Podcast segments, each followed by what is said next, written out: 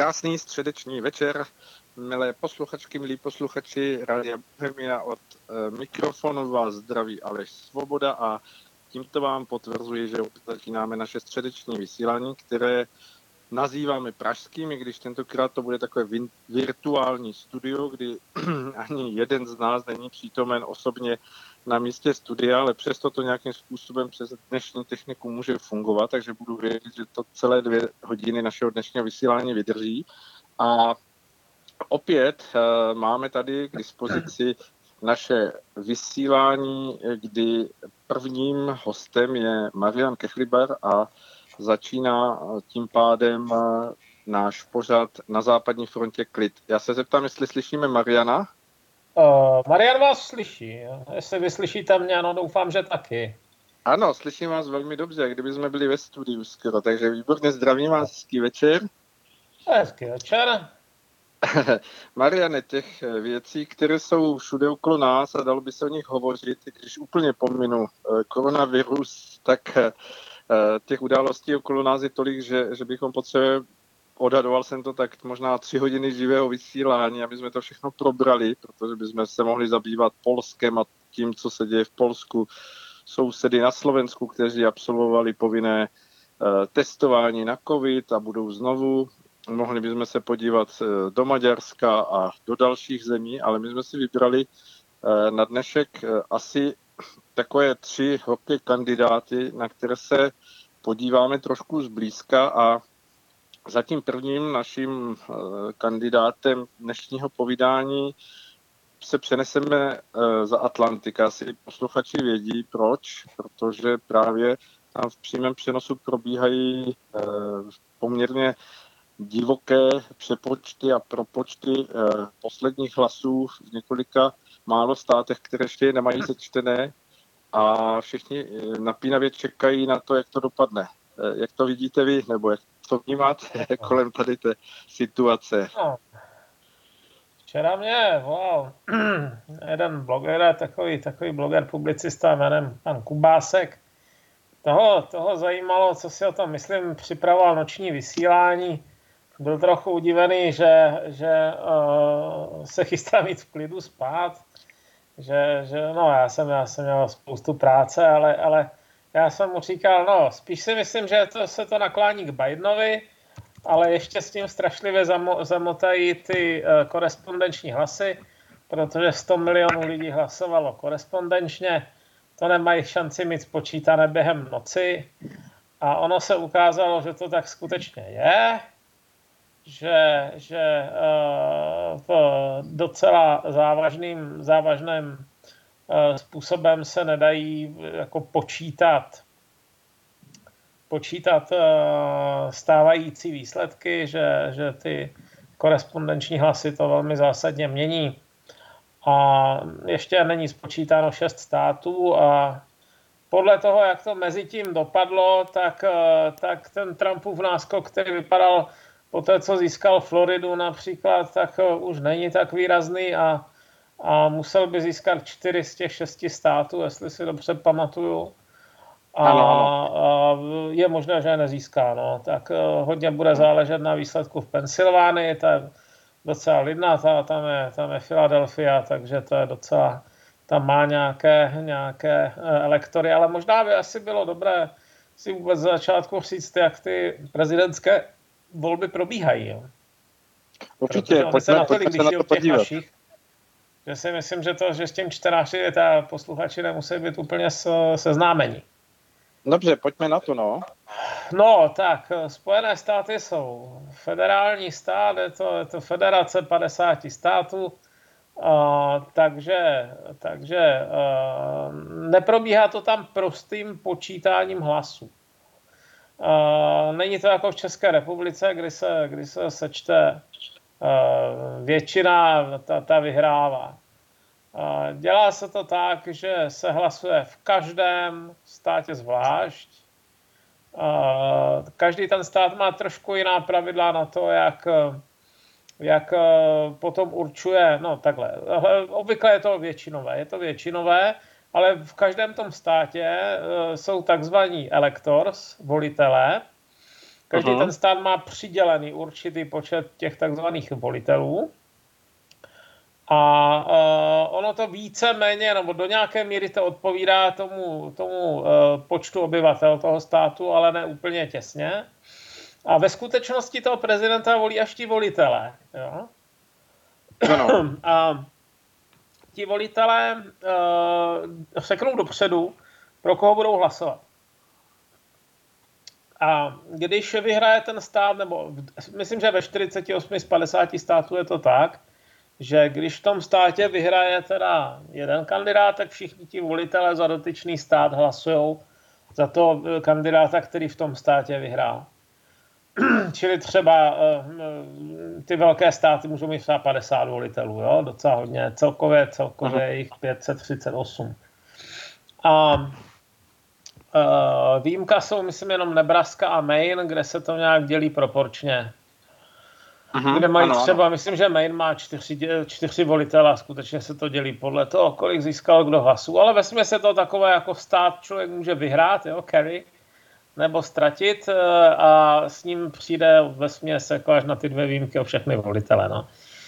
A e, tím pádem za prvé, vůbec to nemusí být tak, že, že tam, kde padne většina eh, to je popul, toho popular vote, čili toho hlasování jako v těch absolutních počtech, tak to neznamená, že ten člověk vyhraje. Minulé ta Hillary uh-huh. měla taky asi o 2 miliony lidí eh, víc, ale nedopadlo to z jejich hlediska, eh, ne, nedopadlo to v té Electoral College, v tom sboru volitelů. Jo? Ano, to měla to samé, státy ten samý, eh, ta samá situace může nastat i teď.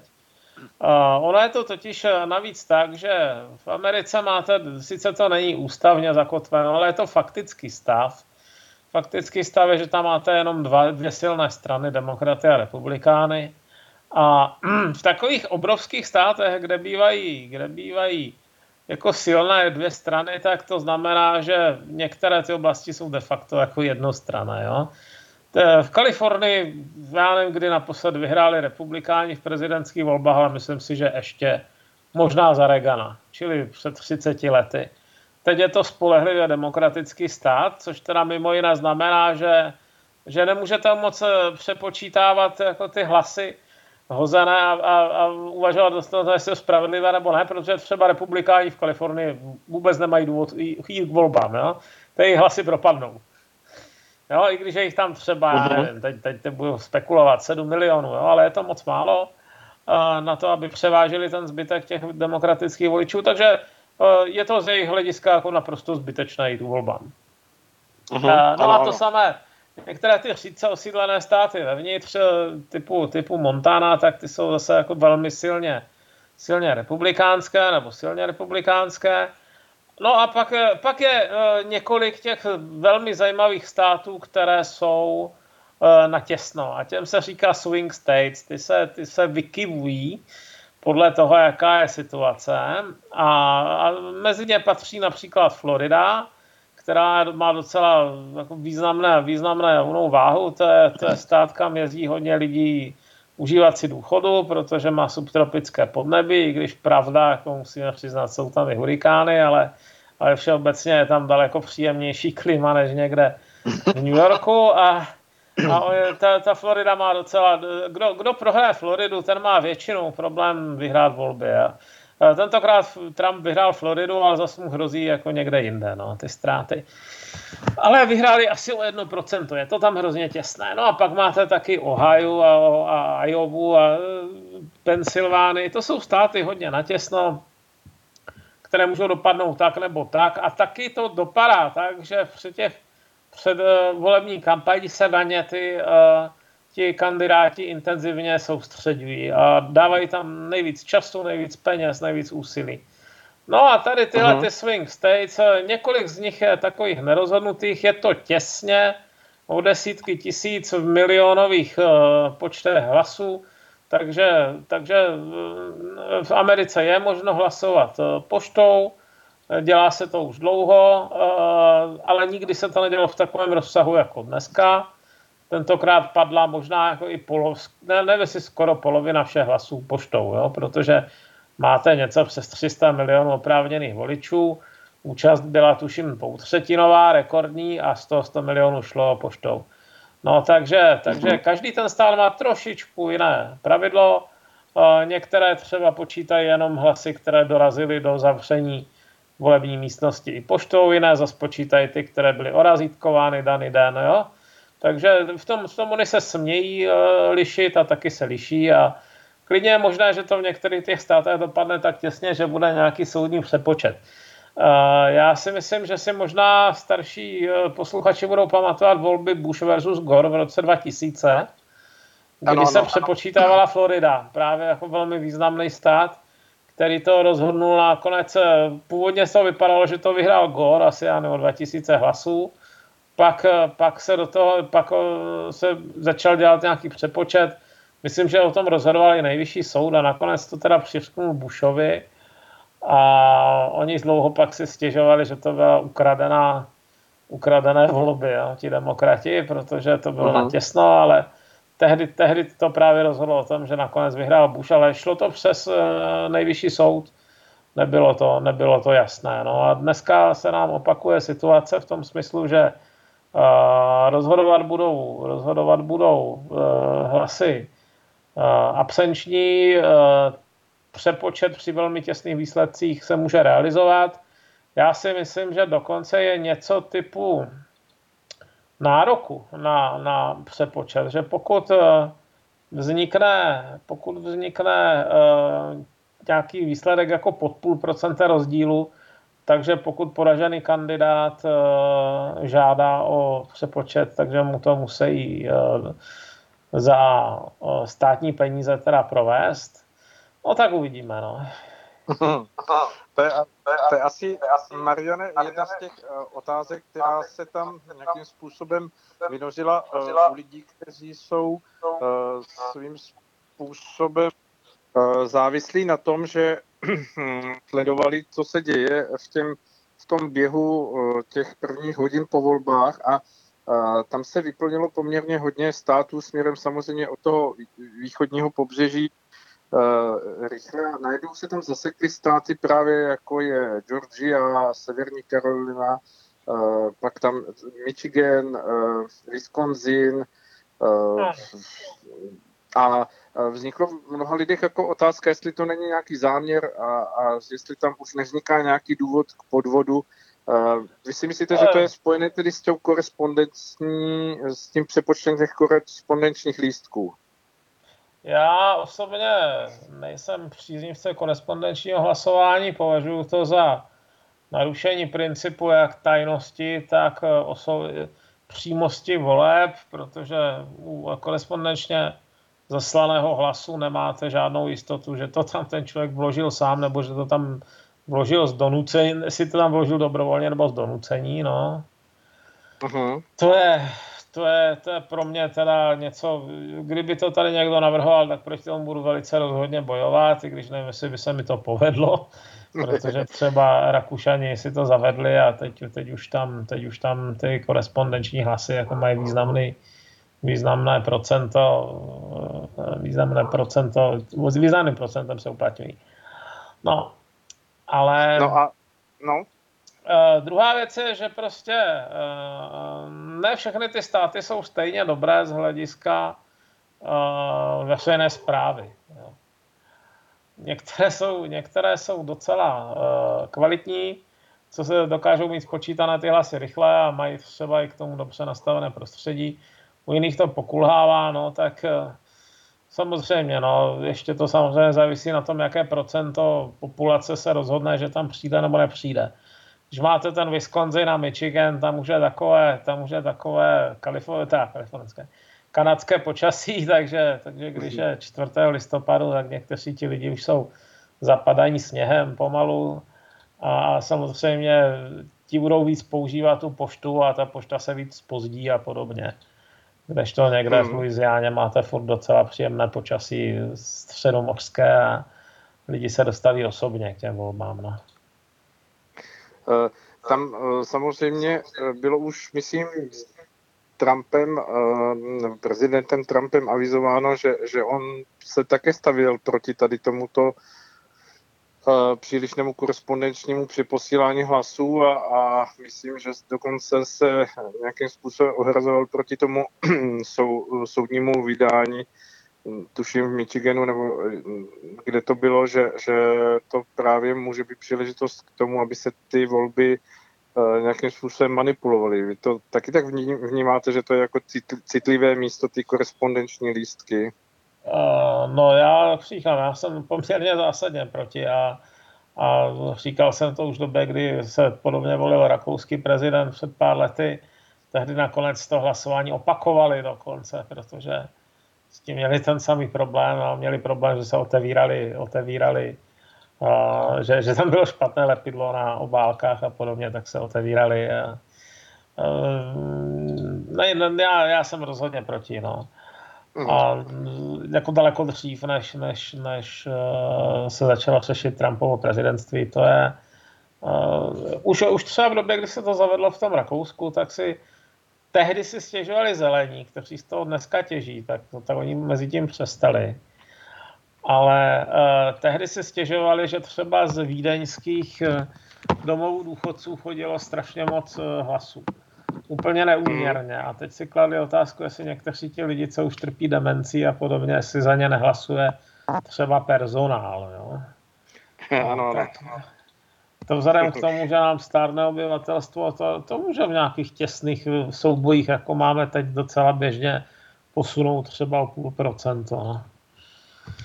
Četl jsem takovou záležitost, že ten mm, vlastně ty, ty lidé, co jsou v těch sčítacích komisích, tak měli vlastně ohledně těch korespondenčních lístků nějaká školení a, a prostě byli proto vyškoleni a že jednou z věcí je eh, kontrola podpisu, který se musí dát nějak dopředu eh, jako, a má souhlasit, tuším, s hm, drive license, s řidičským průkazem nebo s něčím takovým. A potom vlastně ten stejný podpis má odpovídat na tom lístku a oni mají pět vteřin na to, aby to zkontrolovali, rozhodli, jestli ten lístek udělají platný nebo ne. Vnímáte to jako, jako dobrou záležitost nebo ne?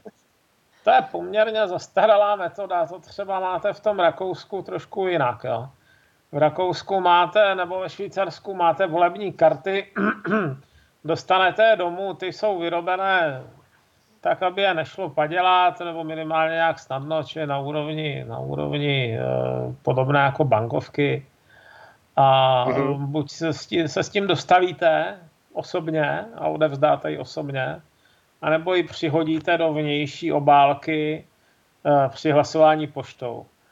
A když mm-hmm. dojde ten váš hlas, tak oni si ověří teda, že, že je to originál karty, Eh, je tam vnější obálka, vnitřní obálka, tak v té vnější obálce se nachází ta vaše, ten váš hlas, no a tu vnitřní obálku v případě, že byli spokojeni s obsahem vnější obálky, že s tou kartou, tak ji zařadí do, do uh, urny, čímž se stává anonymní.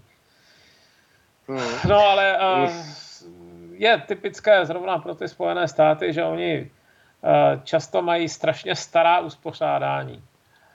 On v podstatě i ten sbor volitelů byl částečně kompromisem, teda řekněme proto, aby, aby eh, nebyla, oni to svého času navrhli proto, aby tam nebyla přímá uh, účast voličů, že, jako, že, že ti volitelé jsou nějaký maličký, maličký stupeň ochrany vůči vyslovené demagogii, ale to se teda moc nenaplnilo, volitelé většinou hlasují věrně. No a druhá věc, proč to dělali, bylo, že že uh, když vznikly Spojené státy, tak se přece jenom dost obtížně jezdilo a komunikovalo. Hmm. Takže, takže uh, bylo jednodušší vypravit několik volitelů z každého státu uh, do Washingtonu, kde se sešli a hlasovali, než, já jsem, než já jsem někde si to nějakým způsobem předávat jinak. Jo? No a ten Já systém jsem... funguje dodnes, i když máte dneska instantní komunikaci všemi směry a, a v podstatě minimálně ten důvod komunikační už pominul. A stejně tak uh, tam máte třeba v případě toho hlasování korespondenčního, které bylo zavedeno strašně dávno, postupy, postupy které odpovídají tehdejšímu stavu věcí. No. Hmm, hmm, ano. Já jsem četl o tom, že právě ty volitele a mm, ten, ten systém volitelský byl nastavený proto, že byla samozřejmě demografická vyváženost obyvatel v tehdejších uh, jednotlivých státech uh, velice rozdílná a byly samozřejmě nejhustěji obydlené ty pobřežní státy, ty nejprůmyslovější a tam samozřejmě ten vliv mohl být uh, daleko účinnější na jednom místě, než potom v těch vzdálených, tehdy samozřejmě dosažitelných buď na koni nebo vlakem nebo nějakou takovou složitou cestou pro nějakou kampaň, takže ti volitelé vlastně v těch státech vybalancovali tu sílu těch hlasů, eh, aby se ty státy, které měly v tu dobu méně obyvatel, tak aby se dokázali vlastně uplatnit, aby nebyly úplně vymazáni těmi svými hlasy. To je pravda, ale ono, jako zrovna ta, ten, ta elektorální količ je tam už od eh, konce 18. století, kdy těch států bylo jenom 13 a ještě ten jejich rozdíl takový nebyl. Jo. Mm-hmm. Tam, tam byl i jiný prvek, ale vůbec nejvíc balancující prvek je Senát ze všech prvků. Tam, mají, tam má každý stát dva zástupce a bez ohledu na svou velikost, jestli je to maličký Vermont nebo obrovská Kalifornie, tak, tak tam Texas. má dva zástupce. Mm.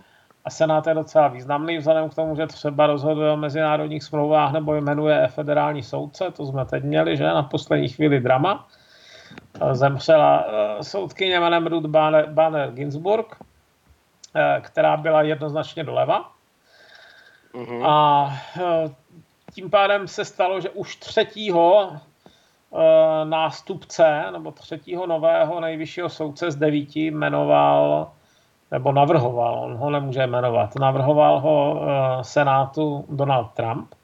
Že uh-huh. třetina, třetina toho soudu se obměnila za něj a on navrhnul poměrně uh, známou soudkyni, která je zároveň dost věřící a teď ta levice z toho byla velmi nervózní, protože uh, se bojí o právo na potrat. No ale tak schválili a schválili a, a teď má ta, řekněme, pravicová strana v tom nejvyšším soudu poměr asi kolik, eh, sedm ku dvěma, jo, ale nemůže, nedá se říct, že by ti soudci jako automaticky poslouchali doprava, mhm. doleva, to jsou většinou významné osobnosti a nenechají si moc diktovat, ale, ale mají samozřejmě nějaké přirozené sklony nebo nějaké sklony známé už ze své, ze své kariéry na nižších stupních, takže teď se dá říct, že ta pravice má 7 ku 2 výhodu no, v tom uh, nejvyšším soudě. Mm-hmm. No, takže t- a tady, tam je zrovna ten efekt té federace velmi silný, protože uh, soudce schvaluje pouze Senát povou většinou, takže, takže si to tam můžou zrovna dosa, dosazovat nejenom soudce nejvyššího soudu, a všechny federální soudce, kteří soudí na federálních soudech. A tam si tam jako ten efekt těch uh, osídlených států z vnitrozemí je docela významný. No. Když se posuneme, Mariane, k těm vlastním kandidátům dvou, uh, jak to vnímáte, když zvítězí John Biden, uh, co se stane a když uh, zvítězí Donald Trump, tak co se stane? Zkuste udělat nějaký vhled.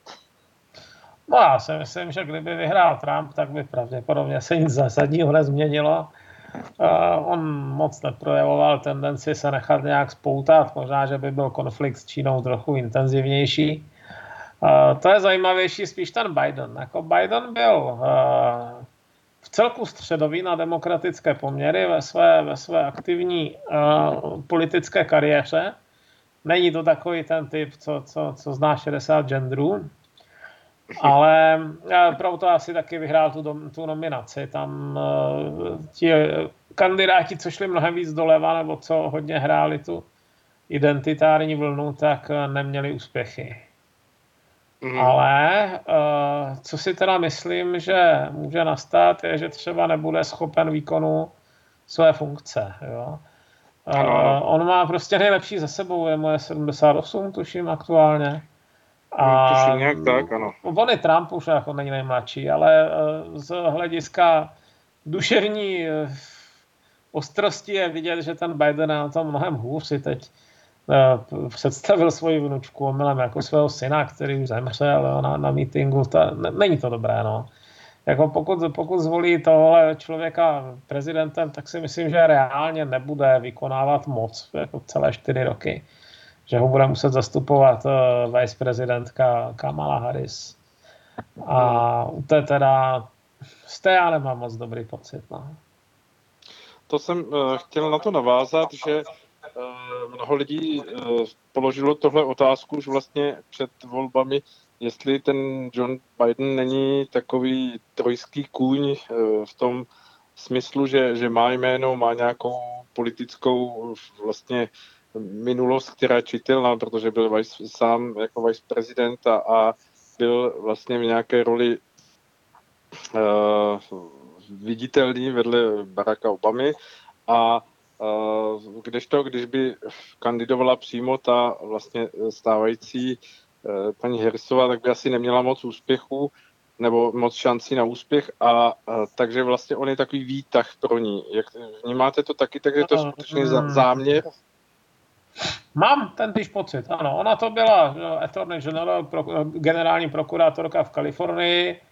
Uh, myslím si, že kdyby kandidovala nahoře, tak by měl vážný problém, uh, by měl vážný problém třeba s černožským uh, obyvatelstvem, protože ona zrovna patřila k lidem, kteří pronásledovali i to držení marihuany a podobně a a to, to, to, to je jeden z důvodů, proč eh, tolik těch uh, Hispánců a Černochů má nějaký záznam v trestním rejstříku. Jo? A mm. naopak byla relativně mírná na banky a, podobně, a na, na různé velkopodnikatele. A, takže ta, ta její role teda, ona v té Kalifornii de facto jako posilovala ten vězeňský komplex. Rozhodně, uh-huh. rozhodně v Kalifornii sedí hodně lidí teda za mřížema, tam jsou silné mimo jiné, eh, jsou tam velmi silné odbory eh, vězeňských zaměstnanců, které neustále, uh-huh. to, to je takové až jako trošku komické, když člověk vidí, jakým způsobem ty zájmy jako se prosazují. Eh, jsou tam silné odbory vězeňských zaměstnanců a kdykoliv se rozhoduje v nějakém kalifornském referendu o zpřísnění nějakých trestů, tak samozřejmě oni lobují za zpřísnění trestu, aby měli víc práce. No, takže no, tomu, tomu šla jednoznačně na ruku a, a to by se asi daleko víc řešilo, kdyby byla na hlavě té kampaně, protože uh, zároveň spousta těch uh, voličů demokratických se cítí tímhletím ohrožená. Hmm. Uh, no, není to ale zároveň tak, že ona je jako do určité míry konfliktní osobou i pro vlastní demokratickou stranu, že, že je to jako to, to její postavení jako zase tak jako je Trump třeba pro některé republikány, tak ona je pro některé demokraty jako těžko, těž, těžko přijatelná. No tak eh, s, s Trumpem se úplně srovnat nedá, on si vytvořil takovou abrazivní personu na tom Twitteru, ale, ale není, není všeobecně oblíbená. To tak, jako třeba ten Barack Obama víceméně byl. Jo. Nemůžu říct, že ze 100%, ale nepamatuju si, že by nějaké křídlo demokratické strany vysloveně dráždil. Rozumím. No a mm, když by tedy eh, došlo k tomu, že, že opravdu zavládne ta, ta mudra na té, na té mapě, kterou asi mnozí už studovali teď v dnešních dnech, eh, tak hm, s tím příchodem v lednu Johna Bidena eh, by mělo to vliv Eh, vlastně ta změna v Americe i pro nás, dejme tomu v našem nějakém pojetí vnímání, nebo eh, si myslíte, že, že to je daleko a že nic nedolehne z toho sem až tak eh, jako v nějakých nových vlnách, nějakých levicových forem a podobně? Um, jako vždycky mají, vždycky mají americké volby vliv na všeobecné směšování ale eh, jednu věc si teda myslím, že, že je dlouhodobý proces, se kterým výměna nic nenadělá. A ten dlouhodobý proces je, eh, je eh, čím dál větší orientace na pacifickou oblast. Amerika byla kdysi hodně směřovaná do Evropy, řekněme svými zájmy bezpečnostními, ekonomickými. A, a teď už to tak není. Eh, teď je daleko víc zajímá právě Čína a oblast kolem ní, Tajvan, Tajvan, eh, Filipíny, Větnam, Korea. A myslím mm. si, že tímhle směrem se budou přeorientovávat i nadále. Jo, jestli někdo mm. třeba počítá s tím, že by Biden nějakým zásadním způsobem posílil americkou eh, prezenci v Evropě, no já si myslím, že ne. Já jsem se na tu věc ptal i určitým úhlem pohledu jako hm, různé hm, levicové myšlenky nebo myšlenky eh, toho, toho typu, který jsme eh, směli... Rozumím tomu, třeba... ale to jako, to se zdaleka nešíří jenom z Bílého domu, jo.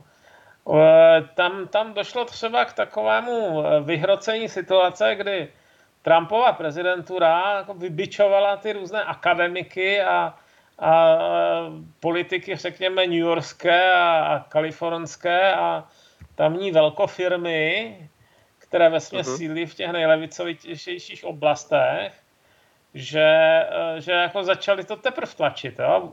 Ten, ten americký prezident neurčuje směřování celé země. On, on do nějaké míry e, určuje její, její ekonomiku, nebo její ekonomické chování, její zahraničně politické chování, ale tam je strašně moc jiných sil. Jo, celý akademický komplex, eh, velcí biznismeni z východního, ze západního pobřeží, který rozhoduje o, o takových věcech a, a za ty poslední čtyři roky, kdy je tam ten Trump, tak já vůbec nemám pocit, že by ta, že by se ta, zvlášť taková ta lunatická progresivní le, levicovost, která vás jako se snaží zdičit za to, že jste nepoužil správné zájmeno, tak vůbec nemám pocit, že by se slábla, přesně naopak. Jo? To je možná dokonce reakce na to, že tam ten Trump je. On je tak dráždí, že, že přivádí do stavu jako hyperreaktivity. No. Takže říkáte, že, že teoreticky by mohlo dojít naopak jako efektu opačnému, že se to sklidní, ano. Je, je možné, že ochabnou, no, jako to samozřejmě. To, ale to je těžké odhadovat, to je, to je oblast, ve které, ve které vládne Twitter a, podobné zdroje a tím pádem, tím pádem tam, když někdo ochabne, tak vždycky zase vystřídá někdo další. No. Dobře, tak teď už k Americe asi jenom otázku a to je vyloženě na vás, jestli na ní odpovíte, jestli vy, vy máte nějakého typovaného favorita, kdo to vyhraje, jestli to je opravdu uh, teď už jako tak naznačující směr toho Joe Bidena. Já to jestli... vidím tak jako dva na Bidena. No ale, ale dva hmm. ku jedna, jo. takže ta, ta jedna třetina, to je furt ještě se může stát. Lidi, když to, kdy, lidi občas neposlouchají ty poměry. Jo, řekne, řeknete, že máte pocit, že, že má větší šanci Biden a oni slyší ze 100% to vyhraje Biden. No tak to, to není pravda, prosím vás, posluchači. Jo? Neřekl jsem ze 100%, řekl jsem, že to je tak 2 ku 1, podle mého názoru. Dobře, a ještě, ještě jednu otázku. Zajímavý stát nebo ten, mm, ten poměr, který se vyvíjí pořád ještě jako zvláštně, je mm, eh, Nevada, na kterou se trošku zapomíná přes ten Wisconsin a Michigan, které jsou hodně sledované, včetně Pensylvánie. Uh, myslíte si, že, že v té Nevadě je šance pro Donald Trumpa, nebo že už to bude Bidenovo? No tak, ona je to, ona je to stát, kam se odstěhovalo docela dost Kalifornianů, ale zachovali si své kalifornské volební zvyky. Jo, to je to, co si myslím, že je pro Trumpa nebezpečné. Jo? Ta Kalifornie, to je už docela dystopie z některých hledisek. Je tam mimo jiné strašně drahé bydlení, je tam, je tam problém jako s agresivními bezdomovci a podobně, který je v, třeba v San Francisku, na který se ti politici bojí sáhnout ale když se ti lidi vystěhují, tak jim jaksi nedochází, že tady tohle problém způsobila právě ta demokratická politika a hlasují dál pro demokraty. No. Tak Nevada je poblíž. Dobře, eh, tak as, asi nechme teď eh, Spojené státy americké si hledají svoji cestu a my se posuneme dál. Mm, já teď poprosím režii, aby nám dala písničku. Po písničce se vrátíme zpátky do Evropy a budeme povídat tady ja. o Evropě. Aha. Dobře. Tak, dozněla nám veselá písnička od Václava Neckáře z jeho mládí a eh, my se vracíme s Marianem zpátky do živého vysílání. Eh, posluchači, kteří nás poslouchali ještě před vlastní znělkou dneska, tak slyšeli takový hezký eh, francouzský hm, šanzon, tak jsem si říkal, jestli by nebylo dobré začít rovnou tím francouzským tématem, ale dostali jsme se k němu až nyní, tak, tak Mariane, pojďme popovídat něco o Francii. Tak, asi nejslavnější písnička od jedna z nejslavnějších od uh, Edith Piaf je Ničeho nelituji, že?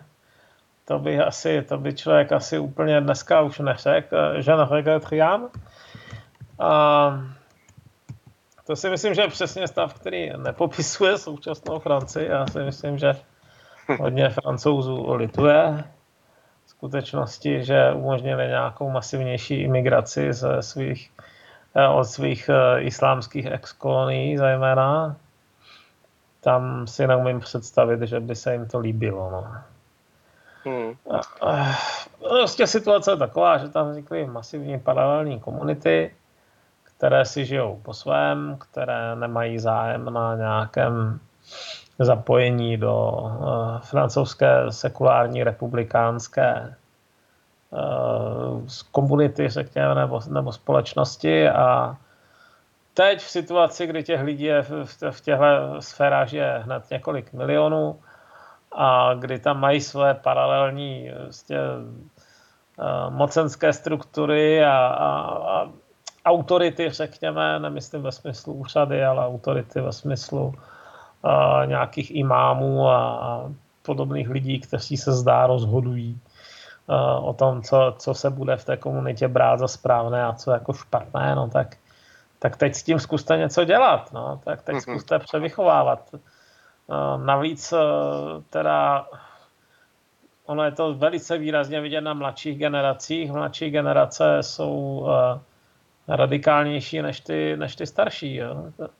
Když zkoumáte, když se ptáte lidí na názory jestli mají jedinou, jedinou, jak to říct, jedinou, jestli je islám jediné správné náboženství, nebo jestli je, jsou islámské principy důležitější než sekulární zákony republiky, tak tyto výzkumy dopadají mnohem hůř mezi mladými generacemi než mezi staršími.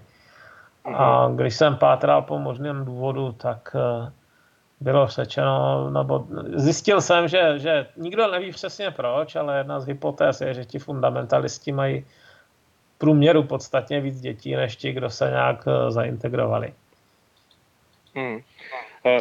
Vy, Mariane, na tom svém uh, velmi čteném blogu uh, kechlitar.net uh, jste měl teď v posledních dnech uveřejněný, myslím, že to úplně čerstvé, článek, který má zajímavý název, Eh, hovoří se tam o proražení krunýře eh, a vy tam vysvětlujete dál, jak to myslíte. Mně se to moc líbilo, protože já jsem to bral předtím, ještě než jsem eh, četl ten váš článek, že spíš se jedná o takové jakoby postupné probouzení té, té, takové té mainstreamové Evropy nebo takové té Evropy v tom stávajícím nastavení, že ti lidé, kteří o tom hovoří dlouho už dopředu, tak tak eh, vlastně byli eliminováni tou většinou společností, tak eh, v tom kontextu, eh, kde, kde vidíte to, to probuzení, to, že se skutečně najednou stal předmětem nějakých nošených a zapalovaných figurin prezident Macron, nebo Eh, což dřív byla výsada amerických prezidentů, jak víme. Eh, nebo, nebo myslíte, že to, že to je ještě něco jiného, co najednou začalo tak jako spontánněji probouzet, ať už Francii, nebo i některé lidi v Německu a zřejmě asi teď i ve, v Rakousku? Víte, já si myslím, že ty velké změny mají takový charakter, že nejdřív přicházejí pozvolna a pak najednou nastane prudký skok.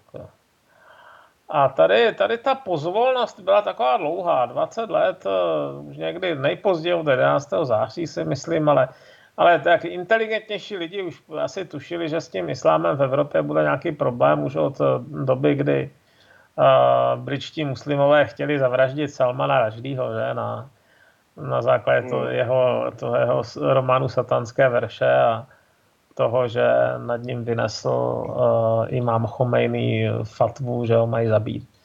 No tak eh, to, že to začali poslouchat, eh, že, že se tam že se tam zhromáždili jako masové davy, které, které taky upalovaly jeho figurínu a tak, a to bylo v roce 88. Ne? Ano, ano. Tak, tak to, to, to si myslím, že inteligentním lidem uh, už tehdy muselo být jasné, že ten problém je, že, že, že asi že, že ta třenice kulturní mezi, řekněme, sekulárním a mírně rouhačským západem versus mezi tím Hejte, já budu muset eh, požádat za chvíli ještě o jednu písničku, já mám dneska fakt slabé hlasivky, no, ať ta minuta 30, kterou trvala ta neckářová písnička, mě teda rozhodně ne, nestihla zregenerovat. Dobře, tak ty dáme Vltavu. Takže za, za pět minut, prosím vás, dejte ještě jednu. Dobře, dobře. Tak, ehm, tak uh, už tehdy teda muselo být inteligentnějším lidem jasné, jaký je problém a, a v 90. letech se začal množit uh, terorismus uh, zatím takového ojedinělého rázu, ale ve Francii už byl, tam, tam se nějakým způsobem promítli jako nepokoje z Alžírska, protože tam byla ta alžírská komunita a samozřejmě teď mezi lety 2000 až 2020 už bylo dost těch útoků i v Evropě. No mhm. a myslím si, že na takové ty lidi, co, co neustále tvrdili, jak to bude skvělá ta multikulturní společnost, nebo tomu minimálně moc nevzdorovali, takže na mhm. nějakou část z nich to působilo takovým, řekněme, stylem pomalu kapající kapky, kterou dlouho ignorujete a ignorujete, ale, ale přivádí vás pomaličku šílenství. Jo. A, no tady tenhle ten, ten, ten eh, konflikt, eh, který začal, začal vlastně už dávno těmi, těmi karikaturami uh, Mohameda, původně s nimi přišlo, přišlo úplně dávno s nimi přišel dánský deník Jyllands Posten a daleko už tehdy s tím byly velké problémy, mimo jiné tam, tam ti dánští imámové objížděli islámský svět a vysloveně cíleně jako se snažili provokovat. Dokonce tam mm-hmm. přidali nějaké, jako, které si sami sebrali, které, ani, které byly v podstatě vymyšlené, jo, že to nebyla pravda. No a pak se to zopakovalo s Charlie Hebdo, že, které bylo vyvražděno a teď, teď zase zavraždili toho učitele ze stejných důvodů. A najednou Macron, který nebyl ochoten couvnout couvnout úplně před tady těmihle požadavky, na rozdíl třeba od Justina Trudeau, jo, když se podíváte na, na uh, kanadského premiéra, to je upřímně řečeno podle mě jako naprosto třikrát převařená voda, já nevím, jak, jak toho člověka, jak popsat jeho slabost duševní, ale, ale to, to je přesně ten jako, až skoro, skoro karikatura sebe sama, jo co se, nebo toho celého toho progresivního hnutí, které padá na zadek před každým uh, nebezpečím. No, před, před každým, uh, mm-hmm. před čímkoliv, co by takzvaně mohlo někoho urazit. No tak uh, Macron to neudělal a teď má, teď ho za A nenávidějí, za B si myslím, že má namalovaný na hlavě terč. To nechci říct, že, že, to, že ho zabijou, jako, nebo že ho zabijou hned, ale dokud je prezident, tak je jistě dobře chráněn, ale taky tím prezidentem věčně nebude a, a tady tenhle ten systém nezapomíná. Jo. Spousta lidí, kteří byli nějakým způsobem třeba spojení s, s vydáním satanských veršů od Raždýho, tak byla zabita třeba i za pět nebo sedm let poté. Jo. Takže to nebezpečí reálné tam je pro něj, on se rozhodl necouvnout, rozhodl se, že bude nějakým způsobem eh, hájit teda ten, tu svobodu projevu. A myslím si, že spoustě těch takových těch dobrých Evropanů jako najednou došlo, eh, že ten problém je opravdu velký. Tomu říkám to mhm. proražení, proražení krunýře. No. To, že, že lidi, kteří dlouho drželi, drželi eh, jako v zájmu takzvané vzájemné tolerance a vzájemného fungování jako mlčeli, mlčeli, mlčeli, tak eh, že najednou jim došlo, že už v podstatě nejde mlčet. Mm-hmm. No, tak no, doufám, že, že ten krunýř zase zpátky nezkouste, nebo se ne, ne, nějakým způsobem nescelí. No tak, já si myslím, že oni nám tady ti uh, Aláhovi věrní jako nedopustí, aby srostl. Jo? Dobře. Mariane, tak eh, dáme písničku. Já, já tady eh, dáme. prosím režii, aby jsme, aby jsme dali písničku, aby jsme vám dali oddych na vaše hlasivky. Určitě. Dozněla nám skladba, která byla rehabilitační skladbou pro Marianovi, eh, Marianovi hlasivky, tak doufám, že to, že to pomohlo. Je to lepší, no. Dobře. Eh, já jsem během té skladby přemýšlel nad takovým paradoxem, jenom ho zmíním ještě, než se posuneme dál.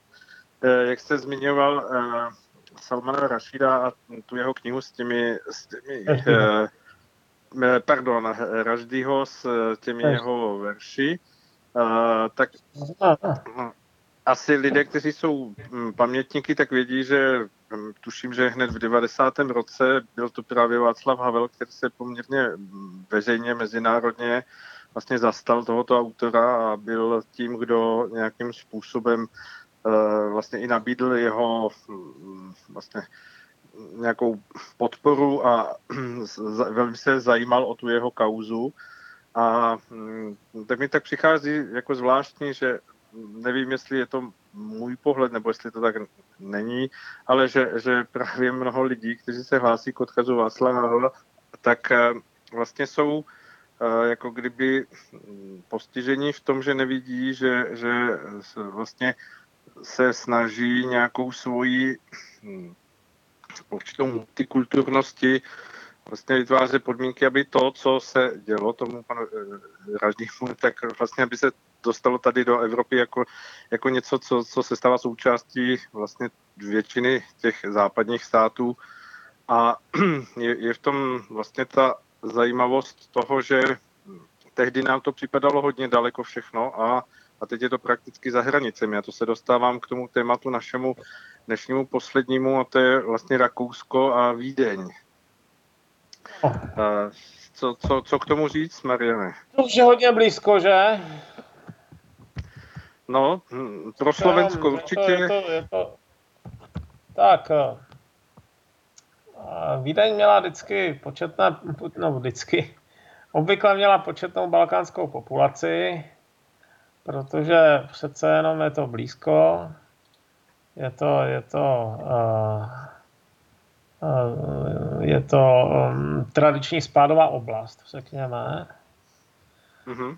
A tím pádem tam vždycky šlo potkat nějaké Srby, Černohorce, Albánce a podobně. No a teď eh, hold hrozí to, že no, hrozí reálně nebezpečí, že by eh, se tyhle ty komunity mohly radikalizovat. Jo? Ten, ten chlapík, který tam byl, tak, tak eh, ten vyrostl ve Vídni, pokud vím, a sice byl teda čer, původu Makedonie, nebo vlastně severní Makedonie, ale a, on v podstatě už ani tu svoji rodnou zemi neznal. Ale rozhodně neplatí, že by pouhá etnická, no, pouhé etnické kořeny jako nějakým způsobem rozhodovali o tom, že bude ten člověk jak to říci, bezpečný. Radikální. Hmm. No, lidi si často myslí, že třeba balkánští muslimové z principu nemůžou být riskantní, protože žili v Jugoslávii, byli do značné míry do značné míry sekularizovaní, ale ono se to tak eh, nutně nestalo. No. Tam záleží strašně moc na tom, kolik těch lidí, eh, kolik těch lidí, eh, nebo kam chodí, do jakých mešit, jaké, jaký člověk je učí, zvláště u těch mladých. Může se stát, že nějaký učitel má významnější vliv než, než dejme tomu, jeho vlastní rodina. Případně, že ten člověk dokonce může tu rodinu strhnout sebou, což je ještě ta horší varianta. A pak máte plnokrevného džihadistu, který, který e, přitom vypadá nenápadně. Jo? Vypadá, vypadá jako někdo, kdo prostě má evropské občanství nebo evropský původ a, A zrovna na rozdíl si myslím, že na rozdíl od třeba francouzů a Britů, kteří už s, to, s tím džihadem mají mnoho, mnoho, mnoho zkušeností a adekvátně k tomu jsou přichystaní, institucionálně mají, mají uh, bezpečnostní složky, které ovládají třeba příslušné jazyky a mají informátory všude možně. Takže v tomto případě hrozí, že by že by ta rakouská vláda to nemusela zvládat. Jo. Jeden z důvodů, to je ten malý stát, jeho kapacity jsou nutně omezené a tudíž eh, tam hrozí, že eh, nebudou dostatečné. No. A když se si ještě vzpomeneme na studenou válku, tak eh, Rakousko neutrální bylo jedno, jedním z rejů všech možných špiclů. A když si člověk přečte ty vzpomínky tehdejší, tak eh, zjistí, že ono to ani nebylo tak, že by, eh, že by to bylo zase tak skvělé místo. Ale, ale eh, zaprvé neutrální stát neměl přístup do určitých, řekněme, struktur NATO a podobně, ale hlavně ta domácí rakouské síly prostě nestačily na to, aby nějakým způsobem dokázali podvázat třeba činnost Sovětů. Jo. To, to bylo prostě mimo jejich možnosti. Oni, oni, ti domácí, to, byly, to bylo pár tatíků, jako nebyli to žádní ostří jedinci a, a, a super zkušení a podobně. A výsledkem bylo, že uh, ti skutečně zkušení matadosi si tam mohli dělat skoro co chtěli. A to, to si myslím, že on si to ten kurz jako uvědomuje. No. To malý stát se proti tomuhle bude bránit daleko hůř, takže já bych teď i čekal, že třeba Rakušani budou hledat nějaké spojence, třeba možná zrovna toho Macrona, se kterými by si mohli nějak navzájem vyměňovat informace a kteří by je třeba mohli poučit o těch rizicích, které, hmm. které uh, už znají lépe. Jo. Když se zeptám Mariane, Mariane ty události v, ve Vídni čerstvé, vnímáte jako schodu okolností časovou, anebo že to je jakási kontinuita s tím, co jsme hovořili právě ve vztahu k Francii, eh, Emmanuelu Macronovi a, a tomu, co se, co se děje eh, vlastně v jakémsi rozvízení vášní? Já si myslím, že to souvislost určitě má. To Zvlášť, když to byl 20-letý člověk, ten, který furt vysí na nějakém internetu a sociálních sítích, tak samozřejmě reaguje na to, co s tou komunitou momentálně hýbe. No. Tak hýbe s ní tohle.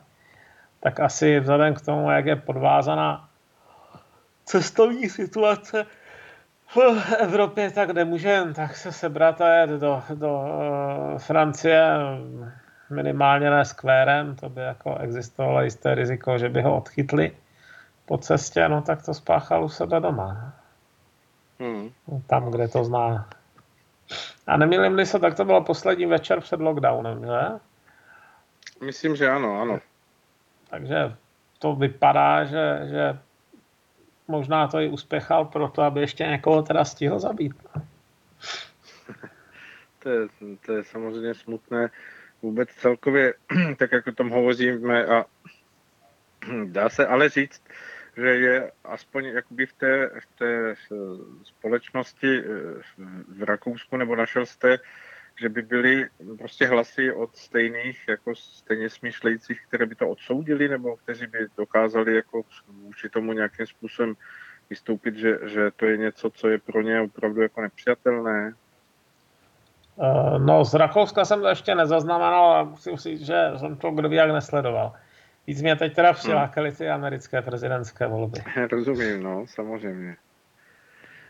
Eh, protože eh, vím, že ve Francii právě je snaha, nebo jedna ze snah takzvaně vychovávat si svoje vlastní duchovní, ano. kteří působí a hm, ti tuším, že se vlastně vyjádřili k nějakým těm událostem ve Francii jako odmítavě, že, že vystoupili jako jako určitá nějaká jako hlas, který, který ač vychází vlastně z té strany, tak, tak že to odsoudil, ale jako, oni, oni, to je zrovna ta, ta francouzská rada muslimů, ta musela, myslím, pár lidí vyhodit jo, za posledních několik let, protože se projevili, řekněme, extrémně necitlivě, když jsme byli slušní v různých situacích. A je možné, že, že teď je tam nějaká garnitura, která kročí minimálně na venek, jestli zevnitř, to si netroufám eh, posoudit, do lidí za stolik nevidíte, ale minimálně teda aspoň neprovokuje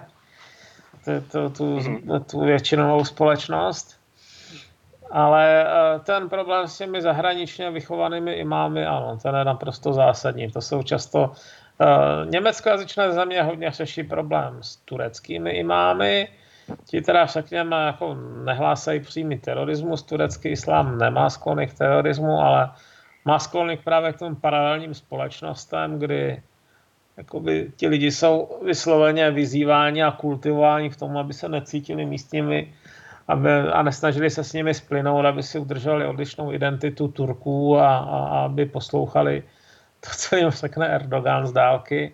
Takže to, hmm. i, i s tímhle teď měli problém ve Francii, třeba žije hodně Arménů a teď, teď teda Turkové, Turci pro nás sledovali Armény v rámci, v rámci já nevím, jestli, jestli, jestli chtějí jako tímhle způsobem reflektovat tam tom, tím konflikt o náhorní Karabach. A no, ve Francii zase hodně arabských imámů, no a ti jsou ve vyškoleni v Saudské Arábii a jsou vyškoleni vahábist, vahábisty, jednou z toho nejtvrdších směrů islámu, který je naprosto nekompatibilní s nějakým demokratickým uspořádáním a s nějakým soužitím s nevěřícími, takže takže eh, obecně je zkušenost, že kam přišli ti vahabističtí imámové, tak tam začalo peklo jo, během deseti let. Eh, to je, to je zkušenost v Africe, to je zkušenost v Indonésii, v Pákistánu, všude. No. Saudskou Arábii si myslím, že bychom měli považovat za, za jednoho z největších rozdmychatelů zla na této planetě. Z různých eh, koutů se ozývají hlasy, že jsou tady nějaké možné cesty, které by mohly přivést jako jakýsi jakoby duch nějakého nastavení, aby zejména mladí lidé jako měli jiné zájmy a hledali, hledali určitou jako sebe realizaci eh, trochu jiným způsobem, ať už prostě se jedná o, o kulturu, sport nebo hm, takové záležitosti. Vnímáte si, vnímáte to vy, Mariane, že, že třeba v té Francii nebo prostě tady v těch zemích, kde, kde ta vlastně komunita je silná, něco takového může platit, nebo, nebo to berete jako víceméně no, jsem, idealismus. jsem říkal, že, že výsledky mezi mladšími jsou horší než mezi starými. Ano, ano, vlastně to jste říkal. Takže jako z toho, z toho já myslím, že racionální člověk nemůže vyvozovat žádné optimistické závěry. Hmm. No a jak, jak vidíte mm, tady ten výhled eh, s tím, že vlastně ta četnost všech tady těch událostí se poměrně zhustila. Myslíte si, že, že to je nějaký nastupující trend nebo ojedinělý záchvěv? Mm, to není dávno ojedinělý záchvěv. Jo. To, je, to, to je docela zřetelné tenhle problém, že, že nastává, že se ti lidi navzájem inspirují a, a ono hlavně si myslím, že část těch Evropanů už ne, nemá chuť dále ustupovat. Dal by se dočasně by se dal koupit nějaký, nějaké zdání míru tím, že by, že by se, se teda tvářili všichni jako Justin Trudeau a sedli si na zadek a, a řekli, že, že z důvodu úcty k cizím kulturám nebudeme dělat to či ono, ale já si myslím, že na to už spousta lidí nemá chuť jednoduše. A, a to je samozřejmě zároveň docela dobrý recept na pokračování konfliktu a jeho přiostřování. Hmm, hmm. No tak to vypadá, že země budeme mít v dalších pořadech o čem povídat. Nepochybně. Mariane, moc děkuji za to, že jste si udělal čas no, i to do středu. A děkuji za, za vaše vhledy a, a určité Eh, uchopení věcí, které si myslím lidé jako i jinde nezachytí, takže jsme rádi, že pořadu na západní frontě klidu s vámi můžeme sdílet. Moc děkuji, hezký večer, ať se vám všechno daří. Naschledanou. Naschledanou. Tak a e, my si teď dáme písničku a po písničce já přivítám mm, opět takto na dálku našeho dalšího hosta, který přijde tentokrát opravdu z Ameriky a bude to host, který mm, má pár desetiletí, které může považovat za to, že, že byl Američan a bude nám hovořit o tom, co se vůbec v Americe děje v současné době a třeba i bude dít po volbách, které právě probíhají. Takže teď, teď poprosím režii o písničku. Posloucháte stále Rádio Bohemia v našem středečním pražském vysílání, když tenkrát jakýmsi virtuálním vysílání z pražského studia, ale přesto jsme s vámi a věříme, že i vy nás posloucháte, ať už přímo teď dnes naživo, anebo ze záznamu, tak jak to bývá u většiny našich posluchačů, že se k našim záznamům vracejí a poslouchají nebo je sdílí, za což děkujeme. No a já mám teď velikou příležitost eh, se zeptat, jestli mám na, druhém, na druhé straně eh, našeho spojovacího aparátu našeho dalšího hosta, pana Petera. Halo, halo? Ano, počujeme se. Dobrý večer, Aleši, a dobrý večer všetkým poslucháčom Rádia Bohemia. Výborně, děkuji, slyším vás úplně nádherně. Tak je to výborné, pokud i slyšíte vy mě. Ano, ano. Ta písnička, která probíhala před, to, před tím naším vstupem, tak mi eh, navodila takovou otázku, protože už zdá se Golden Kids v 60. letech věděli, že čas se mění. Dá se to vztáhnout i na současný stav uh, v té americké společnosti. Je možné říct, že současné volby prezidenta, nebo dá se říct i celý letošní rok, eh, přinesli něco, co se dá říct, že se začali odsásat ve svých základech hodnoty americké demokracie. Můžete to eh, nějak popsat našim čtenářům jako člověk, který to tam zažívá prakticky denně na vlastní kůži?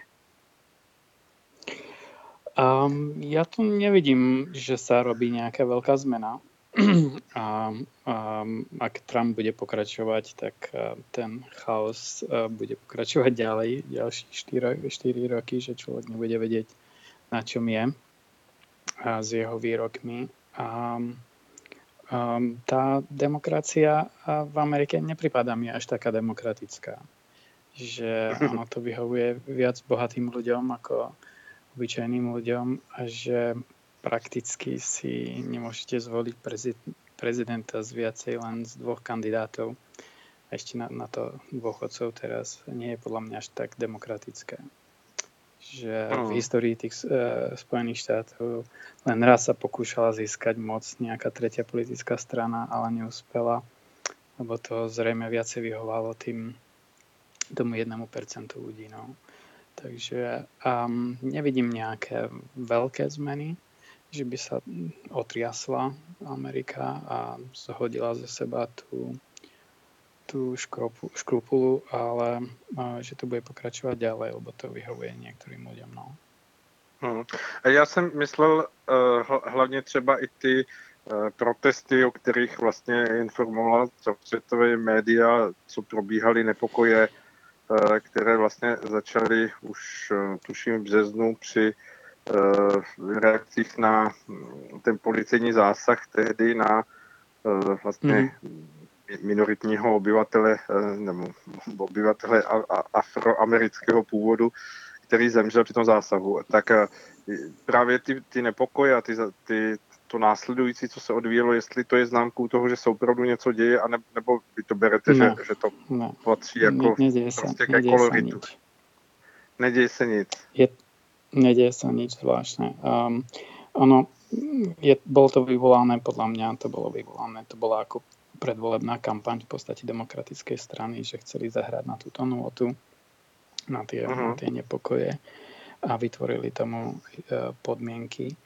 Ale to, čo sa deje v Amerike už roky, proste uh, to tu bolo a tak rýchlo to nezmizne. Proste tí policajti v tých chudobných štvrtiach proste sú ako na nožoch.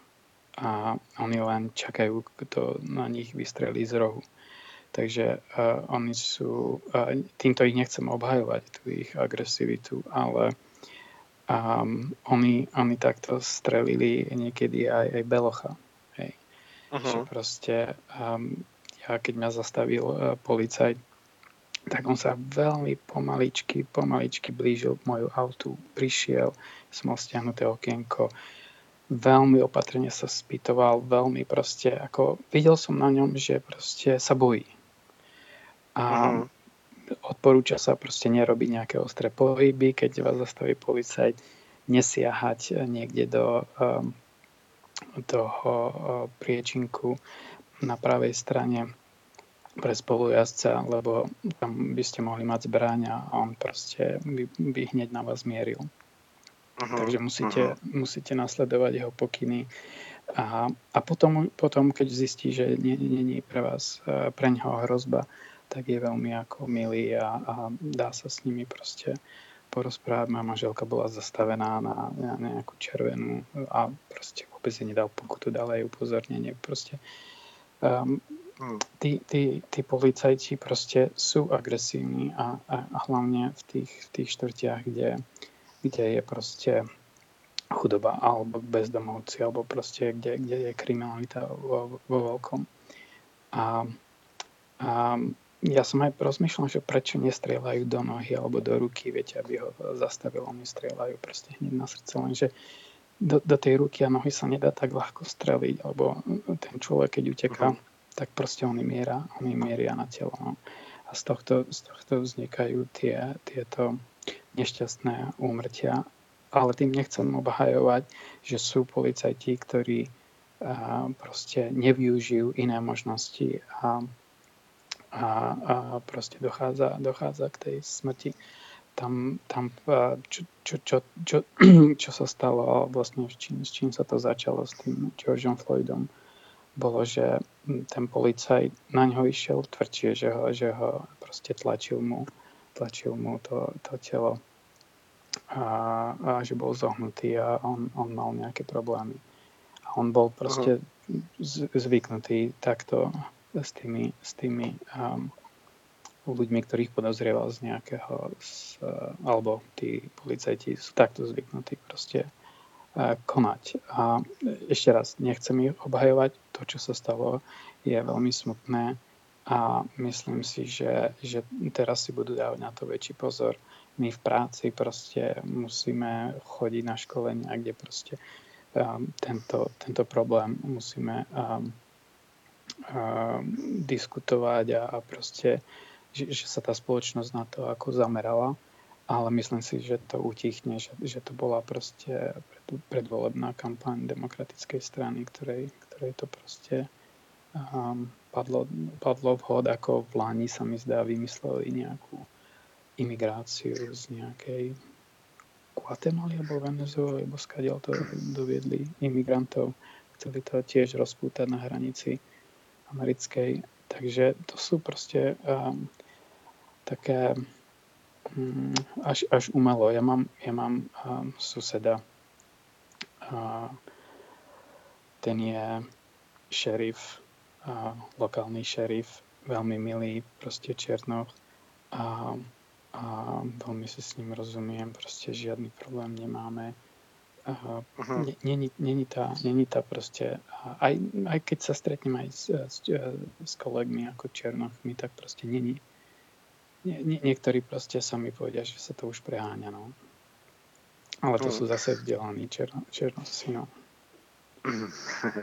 No, to, že vůbec eh, popisujete to, jak policie přistupuje třeba k zastavení vozu nebo k nějaké situaci, není to právě už dlouholetá zkušenost nějakých jako mm, těžkých eh, zranění nebo i smrtelných zranění právě policistů jako, jako výsledek toho, že, že je, jsou místa, kde je vysoká kriminalita a že eh, to jsou vlastně lokální záležitosti, kdy, kdy mm, ten federální stát nebo jakoby ta celková federace za to nemůže, ale jsou to víceméně mm, města nebo státy, kde kde jsou nějací guvernéři a kde jsou prostě starostové, kteří často právě bývají demo, demokratičtí. Jak vysvětlíte to, že lidé skočili na tu vlnu toho, že, že se to stalo vlastně kampaní proti prezidentu Trumpovi, že, že o tom ne, nedokázali přemýšlet, takže je to vlastně záležitost, která se vztahuje k celkové společnosti.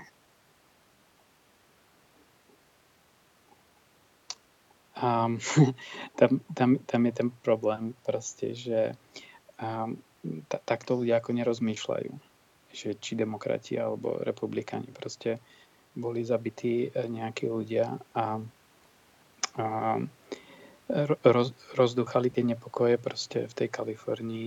To, to bolo um, dosť, dosť náročné, že tam proste sa ne, ne, nemohli, nemohli upokojiť tých, tých rozúrených ľudí, ale to boli proste uh, ľudia, ktorí využili tú situáciu a začali rabovať obchody a niečo si zobrali domov, prilepšili si proste. A to, to bola nezvládnutá situácia v tom, že naozaj niektoré tie okresy um, v niektorých štátoch sú s veľkou kriminalitou. Ako um, niektorých proste tých, tých okresoch, hlavne v tej Kalifornii a v chudobnejších ako v štátoch v Michigane a tam proste sú gengy a to, to, má, to má proste Trump to má priamo na, na druhej strane Washingtonu. Proste tam sú gengy. Tam proste, keď idete eh, k večeru, tak proste vidíte na tej ulici, ako si pichajú drogy a nikto s nimi nič nerobí. Uh-huh. A proste tam, tam, je tá, tam je tá policajná ostraha a úplne a slabá a tam, keď vznikne takýto nepokoj, tak proste to neustriehnú. No. Proste sa mi zdá, že neviem koľko dní po tých nepokojoch až potom povolali milície do, do um, Washingtonu a, a, a si pamätám, že, že pár ulic, pár ulic pred Bielým domom už sa nedalo ani vojsť, už tam proste stála milícia. Mm-hmm. Je možné říct, že, že je Amerika v tomto směru prostě nemocná, že, že to je stát, nebo uh, vůbec jako ten, ta země, uh, která navenek vypadá častokrát teda um, tak, že, že je velmi přitažlivá, lákavá, ale ve skutečnosti to její vnitřní tělo je chůravé. No, je to, je to problém toho, že sa prehlbuje ten, ten rozdiel medzi chudobou a bohatými. A tí hmm. chudob, chudobní sú chudobnější a bohatší sú bohatší. Prostě toto je problém, že Amerika není sociálna. Amerika prostě dáva možnosti schopným, ale keď máte nejaký handicap alebo prostě vyrástli ste v rodine, kde, kde sa rodičia sa rozviedli alebo prostě uh, žena má, má dieťa, uh, každé dieťa s iným mužom, prostě je to je to uh, handicap, ktorý, ktorý tie deti potom uh, vyrastajú na ulici a nesú si ho po celý život. A, a v, tomto, v tomto Amerika, Amerika je um, problematická, že nemá tie, nemá tie záchranné siete, kde by tí, tí ľudia sa mohli zachytiť. Takže um, ja viem, že, že v tom, na východe toho Washingtonu, to je, to je pár mil, kde bývam. Je proste, uh-huh. pár kilometrov je proste um, kriminalita, deti nosia zbranie do školy. Teraz nie, keď sú mhm. zavreté, ale, ale proste um, to mi hovoril ten šerif, že proste uh, tie, tie deti nemajú, uh, nemôžu ísť do školy, lebo do školy sa chodili v podstate najesť, to bolo zadarmo pre tých chudobnejších tí deti mali obed zadarmo alebo raňajky v škole. Takže tam chodili sa najesť a, a nepostávali na ulici, na ulici a teraz proste nechodia do školy. Na online školu sa samozrejme neprihlásia. No a potom chodia do lepších štvrtí rabovať. Takže sa zvýšila krim, krim, kriminalita dokonca aj v tých štvrtiach, kde nikdy nebolo. Takže um, v, tom, v tom je problém, že keď sa Amerike darí a, a není nezamestnanosť, tak tá kriminalita je menšia. A teraz počas tej korony proste e, stúpla kriminalita len z, z jednoduchého dôvodu, že ľudia sedeli doma. alebo museli sedieť doma. Takže um, vymýšľali všeličo. No. Keď máte prácu, tak nevymýšľate, ako čo kde ukradnúť. Hmm. Takže no tá, tá korona proste neprispela k tomu, že, že by sa kriminalita v Amerike znižovala. Hmm. Když se zastavíme u, u, té, u té koronavirové krize v Americe, tak vlastně se hovoří o tom, že už prožívá, tuším, třetí vlnu. Myslíte si, že, že to je stav, který eh, je zvládnutelný v Americe právě tady s těmi velikými sociálními rozdíly a i s tím vzdělanostním přístupem lidí, případně s, tou, s tím způsobem života, jak někteří žijí, dejme tomu z velké části opravdu eh, takovým tím uličním způsobem, že, že pro ně prostě komunita někde, někde v nějakých uh, uličních uh, skupinách je prostě přirozeným způsobem života jestli se dá uh, něco takového jako koronavirus uh, vůbec účinně um, eliminovat.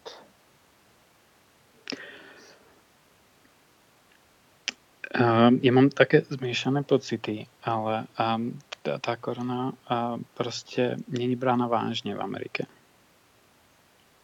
Mm-hmm. A ako moja firma mi povedala, že do konca januára k zákazníkovi nemusím ísť ale a že nás bude ako chrániť, že proste aj keby zákazník chcel a hrozil uh, zrušením ako zmluvy, takže radšej odstúpia zmluvu, ako by nás nutili ísť do, do, uh, k zákazníkovi. Že sa robí všetko z domu, ale um, to, to, to, to sme ako taká výnimka, hej. Ale um, tie, tie ostatné firmy proste musia nejak fungovať ďalej a reštaurácie to majú stiažené, ale robia, robia ten um, takeaway, ten, ano, že si to môžete zobrať to jedlo. Ano. Obchody sú otvorené, skoro všetky, není, není žiadny zákaz a vychádzania, alebo a proste ani poriadne nebol.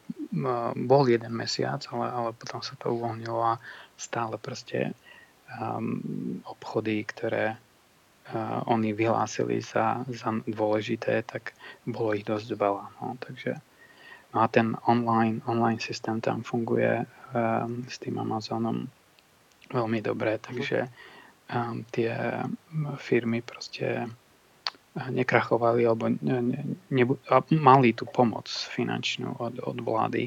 Teraz sa rokuje, že nestihlo sa to pred voľbami, takže po voľbe zase uvoľnia nejaké veľké peniaze a a tie firmy proste nejak prežijú, nad, nad vodou sa držia aerolínie zvláštnym spôsobom, že proste americká vláda im, im dáva dotácie, aby lietali, aj keď s prázdnymi lietadlami skoro.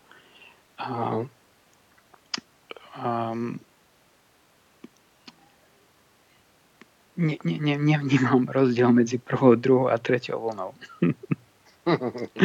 Dobře. Prostě ten, a, ten roz, mysl... rozdíl uh, nevidím, no. Myslíte si, že to uh, vychází, tento stav, jakoby ten způsob nebo přístup k celému tomu řešení právě z přístupu hm, prezidenta Trumpa a že se to třeba tím, pokud by vyhrál John Biden, um, že, se to, že se to změní?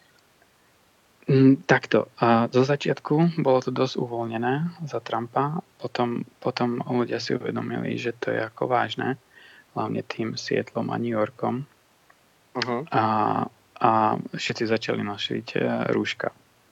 A začali to vyžadovať tie obchody. Takže um, to, to sa zlepšilo. A, a dokonca niekde si nosia ľudia aj tie priesvitné štíty, na, na tvár, aj, aj hlavne do, do lietadiel a, a starší ľudia proste do obchodov to nosia. A niekde som videl, že ľudia si nosia aj rukavice, takže v, tom, v tomto sa to zlepšilo s tým, že ale žijem v demokratickém Marylande a v demokratickom DC a Virginia je taký swing state, ale väčšinou to ako ten štát, ktorý medzi republikánmi a demokratmi prehupuje. Takže um, som v oblasti, kde, kde, tá, kde to obyvateľstvo je vzdelané a, a není to ako v Texase, kde proste to vybehlo veľmi a, a Texas je hlavne republikánsky, takže um, tie, tie um, nemyslím si, a dokonca Trump potom už pred voľbami zistil, že mu pomôže rúška, keď sa s ňou ukáže, tak sa ukázala aj v rúške. Mm-hmm. Takže a není, to, není to nič také, že by, že by to bolo ako stigma, že, že by sa ľudia za to hambili, že proste myslím si, že aj tí republikáni už proste prichádzajú, prichádzajú, alebo tí voliči tej republikánskej strany už prichádzajú ako k rozumu a, a, a zlepšilo sa to v bankách, v obchodoch, proste oddelili tie, tie tých ľudí, tí, čo obsluhujú tých zákazníkov, tak ich oddelili tými plexisklami a všade, kde môžu. Takže v tom, v tom je to ako, v tom tie firmy ako na tom pracujú. No. Hmm. A doká, dokážete si představit teď po uh, výsledku vole, budeme předpokládat tedy, že opravdu zvítězí John Biden a že se podaří do toho ledna uh, vyřešit všechny případné uh, nějaké Eh, šarvátky, které by mohly vzniknout, dejme tomu rozporováním a podobně a on se opravdu tak. stane... Ano? Mm.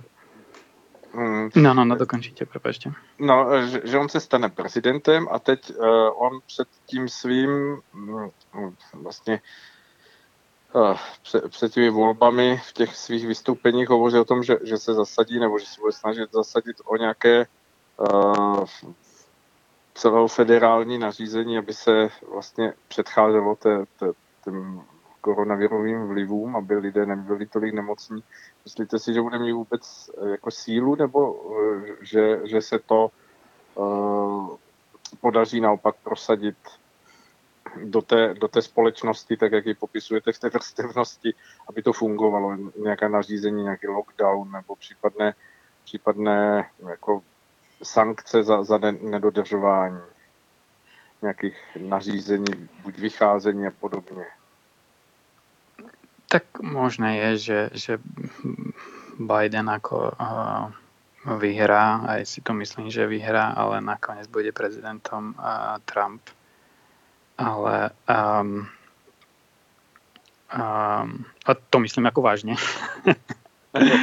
že sa stane prezident Trump, ale um, um, poďme k tomu prípadu, že ten Biden vyhrá. A samozrejme dá sa tam, dá sa tam zlepšovať, dá sa tam proste um, byť príkladom, proste nosiť to rúško všade. Biden to zatiaľ veľmi nerobil. A môže sa začať spoločným testovaním, môže sa niečo začať s vakcínou a tak, ale um, um, myslím si, že ľudia, ľudia to zobrali ako vážne. No. A, a teraz a v priebehu leta to uh, bolo vidieť, že proste uh, aspoň u nás, že to tie firmy všetko začali robiť. A ak príde Biden, tak myslím si, že sa to môže zlepšiť. Keď bude Trump, tak to bude takisto. No. No, a prečo som povedal, že vyhrá, vyhrá Biden a bude prezident Trump, tak um, to už je, on už sa včera vyhlásil za prezidenta. Takže a, a, on je odporcom tej korešponenčnej, toho korešponenčného hlasovania a má, má na to svoje dôvody. Ja si myslím, že jeden z nich je to, že vlastne a, tí voliči, oni si myslia, že keď hodia ten hlas, že, že to je všechno a nevedia proste tie podrobnosti, tých, tie, tie, to volanie cez tých elok, cez tých voličov a, a nevedia proste, a, či tá korešpondenčná či, či ten korešpondenčný hlas nakoniec nebude neplatný a tak. Takže on proste vsádzal na tých negramotných voličov a keď ten, si, keď, ten, keď ten počuje, že, že korešpondenčný hlas bude nelegálny alebo neplatný, tak, tak proste ani možno, že nehodí ten alebo nepošle ten korešpondenčný listok, ak sa bojí korony, že, že, že ju dostane v tej volebnej miestnosti. Takže a on, on proste vyhlási takú vec včera, že on sa on, keď spočítali hlasy, tak podľa toho, čo sa spočítalo večer, a to vždycky tak býva, že sa to spočíta večer, keď odhlasuje Havaj, čo je úplne uh-huh. na, druhej strane. A, zapadá tam slnko posledné, takže on, on uh, to spočítal a vyhrával. Hej, podľa toho. Ano. Takže úplne ignoroval tieto korešpondenčné lístky a povedal, že sú nelegálne a že je to podvod. No a, a, a vyhlásil sa za, za víťaza a pripravuje si, on, on, on proste vyhlásil už dávno, že nepredá moc uh, ľahko. Takže on, on bude proste, uh, neprizná porážku, ako priznal Al Gore, uh, keď bolo veľmi tesné hlasovanie medzi Bushom a Al Goreom v roku 2000. Mm-hmm. A on to neprizná a alebo uh, nebude proste súhlasiť s tými výsledkami a bude podávať protesty. Takže um, už teraz proste robí demagógiu v podstate a hovorí svojim voličom, že tým republikánskym, ktorí sú menej gramotní, ktorí sú volebne negramotní, nevravím negramotní a nevedia proste, ako to funguje, tak už im hovorí teraz, že už voľby vyhral a že všetko je podvod, ak sa to ešte prepočíta a bude to inakšie. Takže on si pripravuje takú pozíciu vyjednávaciu a robí to úmyselne, lebo jemu už uh, hrozí teraz nejaké obvinenia z skrátenia daní. Takže on, on uh, roky podával proste daňové priznanie z, priznania z, na hrane zákona. Vždycky si vymyslel nejaký podnik, ktorý akože skrachoval a potom sa mu tie zisky z tých iných firiem proste vykrátili a, a nikdy neplatil daň. Uh-huh. A, a už mu, už mu a, aj keď ako to nezverejnil, nejakým spôsobom sa dostali k tým jeho daniam a vyňuchali to a vyrátali už mu, že 400 miliónov by mohol a, dostať ako zaplatiť pokutu. No a, a na to uh, Deutsche Bank, ktorá, ktorej dlhuje asi nejakých 340 miliónov, tak povedal, že už mu nepredlží tie jeho pôžičky, že už proste bude to musieť vyplatiť. Takže uh, Trump sa chváli, že má nejaké 3,6 biliónov, to je 3,6 miliardy českých um, dolárov, že má majetok, takže jedna, jedna uh, miliarda dolárov, 1 bilión proste po česky by, by stratil. Nebol by bankrot, ale tým, že mu tí prokurátori proste ho obžalujú, tak mu hrozí väzenie. Takže on sa, uh-huh. on sa proste um, snaží vyjednať pozíciu, kedy odovzdá vládu s tým, že mu ten prezident nastupujúci Biden mu dá amnestiu. Takže on to má takto ako nastavené. To je ako jeho najhorší prípad. On chce samozrejme vyhrať a, a už hrozí teraz ústavným súdom, že, že, že to dá na ústavný súd, lenže na ústavný súd on nič nemôže dať, lebo to všetko musí ísť najprv cez nižšie súdy. Takže keď bude problém, ja neviem, v nejakom štáte, kde bude chcieť protestovať, takže to musí ten súd na tom, na tom, v tom štáte musí to najprv začať riešiť a keď to nebude keď to nebude vedieť vyriešiť, tak sa potom proste môže obrátiť na, na ústavný súd. Takže bude, bude sa to naťahovať, len sa to nemôže naťahovať do nekonečna. To ten, ten, tí voliči proste nakoniec za, tých, za ten štát proste uh, musia rozhodnúť nejak do polovičky decembra. Takže uh, vtedy, aj keď nebude rozhodnutie súdu, tak oni to musia rozhodnúť a nejako, nejako sa rozhodne. Hej? Ale hmm. stále mu môže po, po, pomôcť ten ústavný súd s tým, že predsa len je tam um, názorovo viacej a bližšie k Trumpovi. Sa mi zdá, že 6 z 9 sú tam, sudcovia tam boli zvolení za republikánskeho prezidenta. Takže uh-huh. um, aj tá posledná proste um, sudkynia bola t- uh, teraz vymenená, takže on si to tam takto uh-huh. istí a chce byť pre, prezidentom, uh, prezidentom za každú cenu. A myslím si, že sa nebude ako uh, báť nejakého, nejakého pod, malého podvodu. Hej? Takže um, tam v tom zákulisí to proste všelijako funguje. No a mm, bude to asi najtes... No, si myslím, že ten Al Gore bol naj, najtesnejší s Bushom. A vidíte, uh-huh. tam sa prepočítali potom tie lísky a, a vyhral to Al Gore. Keď sa prepočítali manuálne. Strojovo vyhral Al Gore, uh, strojovo vyhral Bush a Al Gore vyhral, keď sa to manuálne prepočítali tie. Oni tam mali nejaké lístočky, čo sa prepichávali nejakými strojmi, a keď to hodili a potom sa to snímalo a, a tie, tie snímače neboli dobré, takže no, oni mali nejakú starú technológiu vtedy na Floride. No ale uh-huh. ústavný súd to zamietol, to prepočítavanie tej, tej, tej Floridy v roku 2000, takže Bush to vyhral. No. Uh-huh. Uh-huh. Takže no, tu je, ako jak... demokraticky dostala, demokracia dostala facku vtedy, no, v roku 2000, keď sa dozvedeli, že, že tá Florida a, a po manuálnom prepočítaní to vyhral Al Gore. Hmm. Takže, no a teraz Trump stratil Arizonu, tu, tu minule vyhral a teraz uh, musí vyhrať uh, Pensylvániu, kdežto ten Biden nemusí vyhrať Pensylvániu, mu stačí vyhrať tri menšie štáty tam. Sa mi zdá, že to je uh, Michigan, Nevada, Wisconsin, že tomu stačí vyhrať. A, uh-huh. a sa mi zdá, že pán Kechlibar hovoril, že tá Nevada proste tam sa stiahujú tí dem- demokrati z, z Kalifornie, tak tá je skoro viac menej bude asi istá, aj keď je najmenšia. Ale ten uh-huh. Michigan, tam má šancu ten Biden a ten, ten Wisconsin. No. Takže tomu stačí, aby, aby, to, aby to proste... Nie, stačí mu dva štáty, sa mi zdá. Že mu stačí dva, ano, ano, dva tady... štáty. Hej.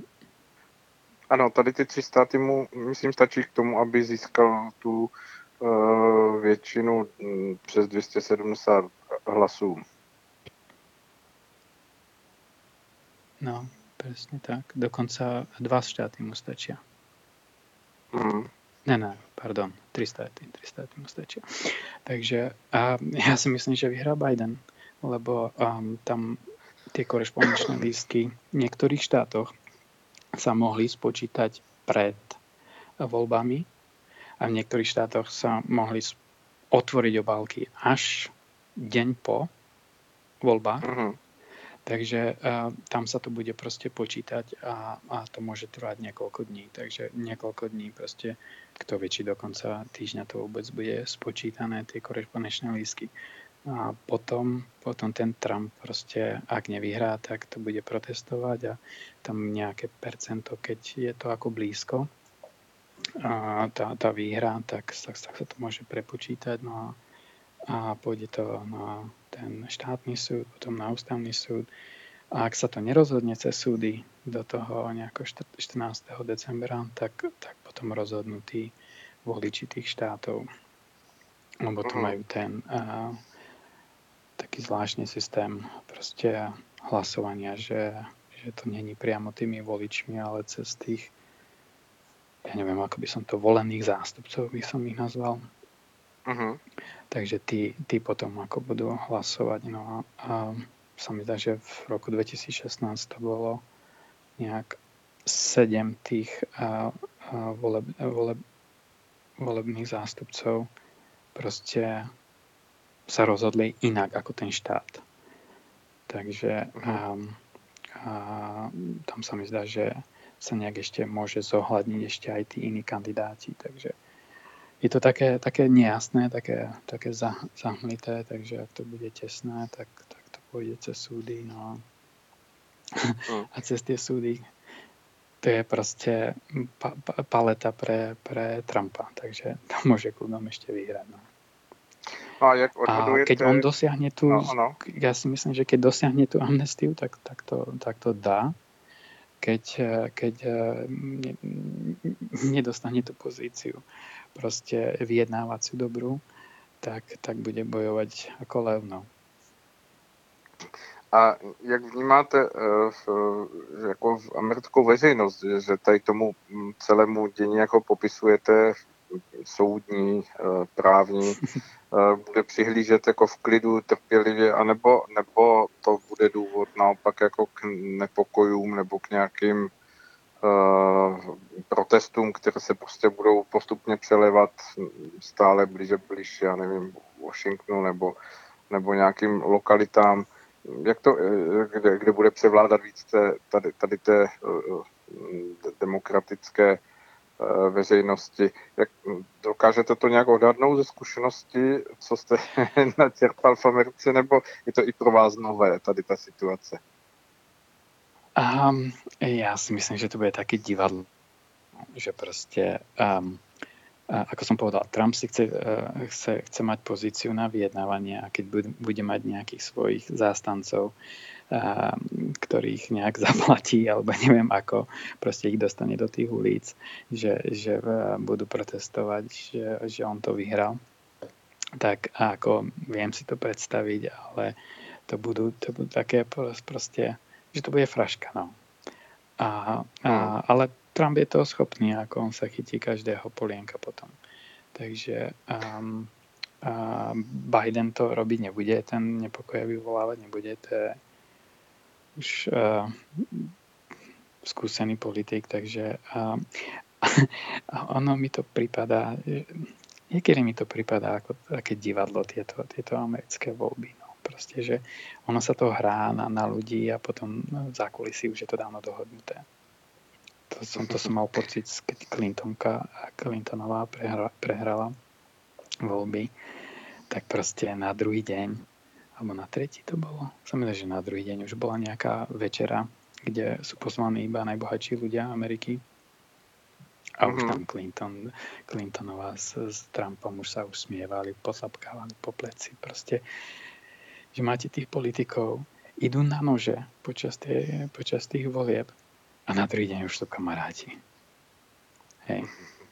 A Clinton bol na svadbe, Clinton, a že Trump bol na neviem koho u Clintonov na svadbe, proste ich podporoval dokonca v minulosti. On dával peniaze aj demokratom, aj republikánom.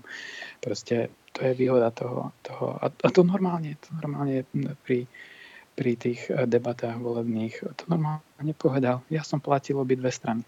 On proste, on nemá zábrany. Takže a, tam, tam vidieť, ako tí proste bohatí ľudia a, tým, že majú iba dve strany, tak proste nemusia podplácať 5 strán. No. Celú koalíciu vám podplatia dve strany a majú to. Si to um, hmm. zichrujú na obidvoch stranách. No. Mhm. No a myslíte si, že právě mm, taková ta, uh, dejme tomu, mm, levicově radikální nějaká část obyvatelstva uh, nemůže v ní vlastně to protahování nebo ten dojem toho, že to Donald Trump protahuje a dělá vlastně jenom jakoby překážky, nemůže to nějak aktivovat eh, právě zase k tomu, že vytáhne do ulice a bude, bude proti Trumpovi nějakým způsobem vystupovat, nebo i to berte, že to je nějaké divadlo, nebo... To, toto mi nie je jasné, ako táto táto uh, tvrdá ľavica s tým, s tým, uh, sen, um, s tým um, Sanders sa volá, že uh-huh. kde oni berú tých, kde oni berú tých, tých uh, podporovateľov. Proste ten, ten Sanders má také radikálne proste myšlienky, že to ani komunistická strana v Čechách nemá také. Uh-huh že, že, proste uh, ja len žasnem, keď on, keď on proste uh, rozpráva. Keby, keby nebol tak radikálny a zobral, zobral niečo z toho, z toho stredu, tak by bol možno, že ako Biden. A že by bol normálny, ale proste... A on je pritom bohatý človek. Ale požaduje proste dobrženie z národného. Takže um, nemyslím si, že, že by nejaký lavicovo orientovaní demokrati vyšli do ulic a, a by sa znárodňoval. No. Hmm. No a teď já jsem spíš myslel takovou tu veřejnost, která se snadno nechá nějakým způsobem zmanipulovat a, a když si to spojí s nějakým rabováním, že to pro ní prostě je jako velice jako zajímavý, zajímavý okamžik Eh, prostě proti něčemu protestovat a přitom, dejme tomu, rabovat obchody. Z tohohle pohledu jsem to myslel. Jestli nemůže nastat taková mhm, situace mm-hmm. protahováním nějakých těch výsledků voleb. A tam, tam to půjde všecko cez, cez těch, ty, ty soudy, takže um, tam budou nějaké lehoty, tam budou prostě um, a to, to bolo aj za toho, za toho Busha a Al Goreho, že sa to proste naťahovalo, až, až to ústavný súd zamietol a potom tí, tí um, volební, volební um, tí zástupcovia volební proste to, to 14. decembra vtedy museli odvoliť. Takže um, nemyslím si, že sa to bude naťahovať nejak do januára alebo tak. Naj, najhorší prípad je ten 14. december. A mm-hmm.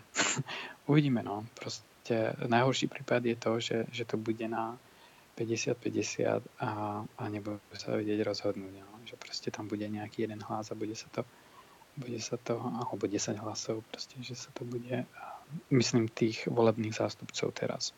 Tých hlasov je 538 v celých štátoch, takže um, to je ako dosť tesný rozdiel. Že, že len v tom prípade by sa to bude naťahovať cez tie súdy a myslím si, že, že to mm, ne, ne, nevydá ľudí do ulic, lebo to by, to by, lebo keď, keď Trump ešte stále bude vlastne prezident a už sa očakáva, že sa, že sa urobí ten um, ďalší, ďalšia tá finančná inekcia, takže oni budú posielať ľuďom peniaze priamo na ich účty, ako im posielajú v podstate, keď vracajú um, preplatok z daní. Takže um, ani tí ľudia si nemusia o nič žiadať oni budú proste posielať peniaze. Takže si myslím, že tým ľuďom ako... Um, a tí, tí ľudia nie sú takí, um, že proste by sa byli o život za prezidenta. Hej? Uh-huh. Že proste toho prezidenta, ten prezident není, není proste um, niečo sveté pre nich. Hej? A, uh-huh. a že by, že by mal až takú autoritu a, a išli by ako v podstate do boja alebo s, s kožou na trh. No, takže si myslím, že kvôli tomu, že sa tu bude naťahovať ľudia do, do ulic, nepôjdu. Čo môžu. Ak to bude niektoré tej strane vyhovovať, tak môže proste to rozduchať, ako to rozduchali demokrati na, ten, na tú jar. No. Mm. Ale skôr si myslím, že nepokoje v uliciach bude sa snažiť rozdúchať eh, Trump ako Biden. Uh-huh.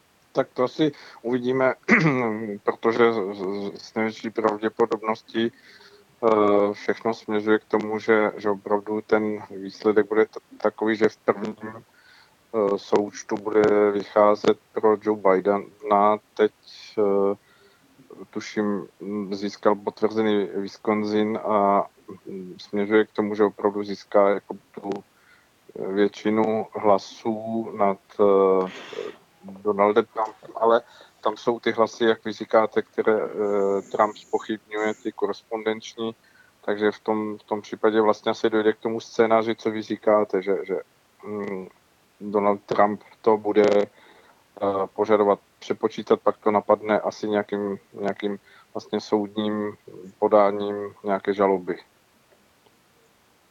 Mm-hmm.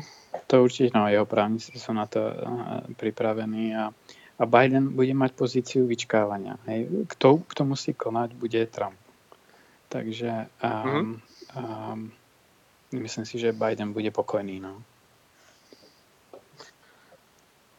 Dobře, ale ale ešte... podľa, tých, po, podľa tých predpovedí uh, som si myslel, že to bude jednoznačnejšie a ten, ten zase tie predpovede proste nahrávali viacej tomu, tomu Bidenovi ako Trumpovi. No. Podobne ako za, za Clintonovej, takže to ešte, ešte môže byť prekvapenie. No. Tak když se podívám ještě z jiného úhlu na celou situaci, eh, a teď myslím jako obecně, nejenom jako teď na ten konkrétní eh, moment, kdy se odehrávají volby, eh, častokrát eh, lidé jako po celém světě slyší z úst amerických prezidentů to známé Bůh ochraňuj Ameriku. Už to je tedy demokratický nebo republikánský prezident, vytváří to dojem, jako kdyby tam byla veliká důvěra v nějak boží ochranu a boží požehnání. Z toho, co vy popisujete, tak si myslím, že je od toho skutečně Amerika nebo Spojené státy americké jako poměrně vzdálený. Jak to vnímáte? Není to jen prázdné volání, takové rouhavé, ať už to, ať už to zní právě z úst eh, jednoho nebo druhého prezidenta? Tak uh, u toho, u toho um, Trumpa si myslím, že to je rúhanie, lebo tam málo vidieť, že by veril v Boha. A, a u Bidena tam to nechcem súdiť, ale um, vo všeobecnosti um, tá americká spoločnosť nikdy nezažila um, perzekúciu náboženskú. Takže um, tie, tie náboženstva, čo sú tu, tak um, sú vyznávané tými ľuďmi už po uh, stáročia a vlastne to bola vlastne um, príčina, prečo tu prišli kresťania z Európy, ktorí boli prenasledovaní, volajú sa Amish v Amerike ktorí vlastne mali tú, e, tú, tú náboženskú slobodu od začiatku, keď prišli sem ako v 17. storočí a, a usídlili sa, nikto proste ich, nikto ich neprenasleduje, nikto ich nepresvieča o ničom inom a tá sloboda proste tu bola, tá náboženská. A, a tých ľudí veriacich proste um, nikdy nemuselo nič zlomiť. Proste oni, oni ako tie rodiny hlavne na tom juhu alebo, alebo tých chudobnejších štátoch, že proste sú hlboko veriace. A, mm-hmm. Hlavne ako protestantského vyznania, ale um, majú rešpekt pred, uh, proste keď niekto je moslim, um, nikoho ako uh, nikdy, nikdy to proste náboženská nevraživosť nebola.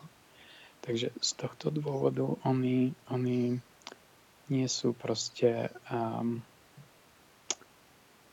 a, ak by som to povedal, poznačení nejakým komunizmom alebo nacizmom alebo niečím. Proste, kedy boli prenasledovaní náboženskí e, e, židia a, alebo v Rusku pravoslávni proste um, tí, tí, tí veriaci uh, sú tu a niektorí sú hlboko veriaci. Ja som mal kolegu v práci, um, hlboko veriaci človek, a veľmi dobrý um, kolega, ktorým som si tak dobre rozumel, že, že som, som proste sa mohol s ním rozprávať o duchovných veciach a, ktoré jeho náboženstvo ako nepríjmalo, ale kľudom som sa s ním mohol o tom rozprávať. A nakoniec e, si prečítal knihu vo svetle pravdy od Abdrušina a ako jediný prežil haváriu vrtulníku, keď bol v službách americkej armády. Takže uh-huh. um, nevravel by som, že je to proste uh, rúhanie u každého.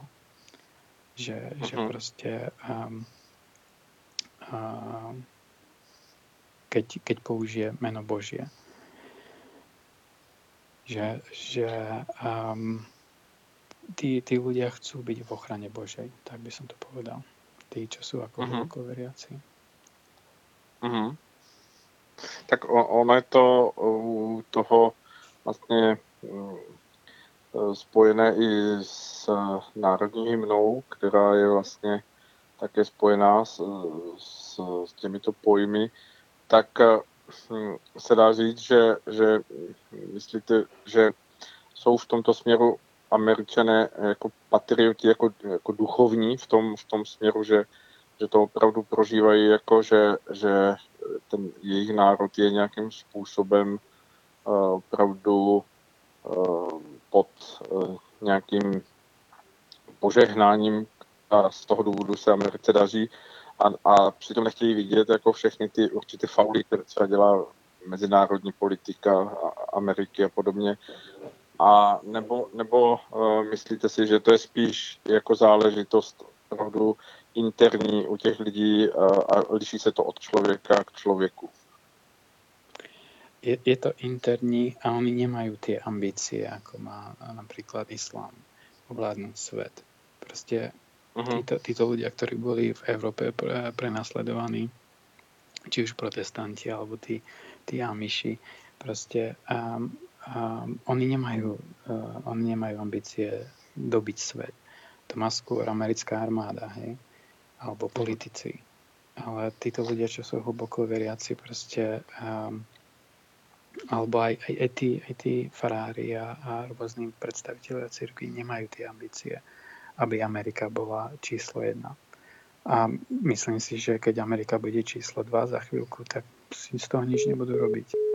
To skôr proste niektorým politikom um, ten hrebienok proste sa zmenší a, a budú z toho nešťastní. No.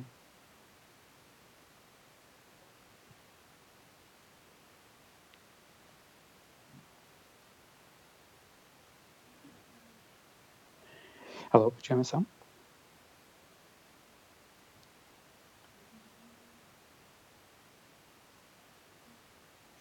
Ano, halo, slyšíme se? No, teraz vás počujem. Já omlouvám se. Asi to po hodině ten Skype prerušil, ne? Přerušilo, přerušilo spojení, ale v pořádku se slyšíme. Neslyšel jsem asi vaši nějakou poslední větu, tak jestli mi můžete zopakovat, abych byl v obraze. No, to som hovoril, že uh, myslím si, že uh, keď uh, Amerika bude číslo 2, keď sa Čína stane uh, číslo 1, tak, uh, tak um, v Amerike normálni ľudia vôbec nebudú z toho hotoví. Skôr tí politici a tí um, a tá armáda bude proste z toho nešťastná, ale nie obyčajní ľudia. Uh-huh, uh-huh. Myslíte si, že v tom spočívá nějaká i, i možná budoucí cesta Ameriky, že, že z toho světového lídra a z určité eh, pozice určovatele věcí, nejenom jakoby pro sebe samé, ale i pro mnoho jiných národů, tak jak byli zvykem, zejména po druhé světové válce, eh, že, že ti že v tom spočívá jako možnost nějakého dalšího budoucího vývoje Ameriky, anebo, nebo myslíte, že se tam bude snažit někdo získat jakoby znovu ten, ten, ten vliv takovým tím jestřábským způsobem?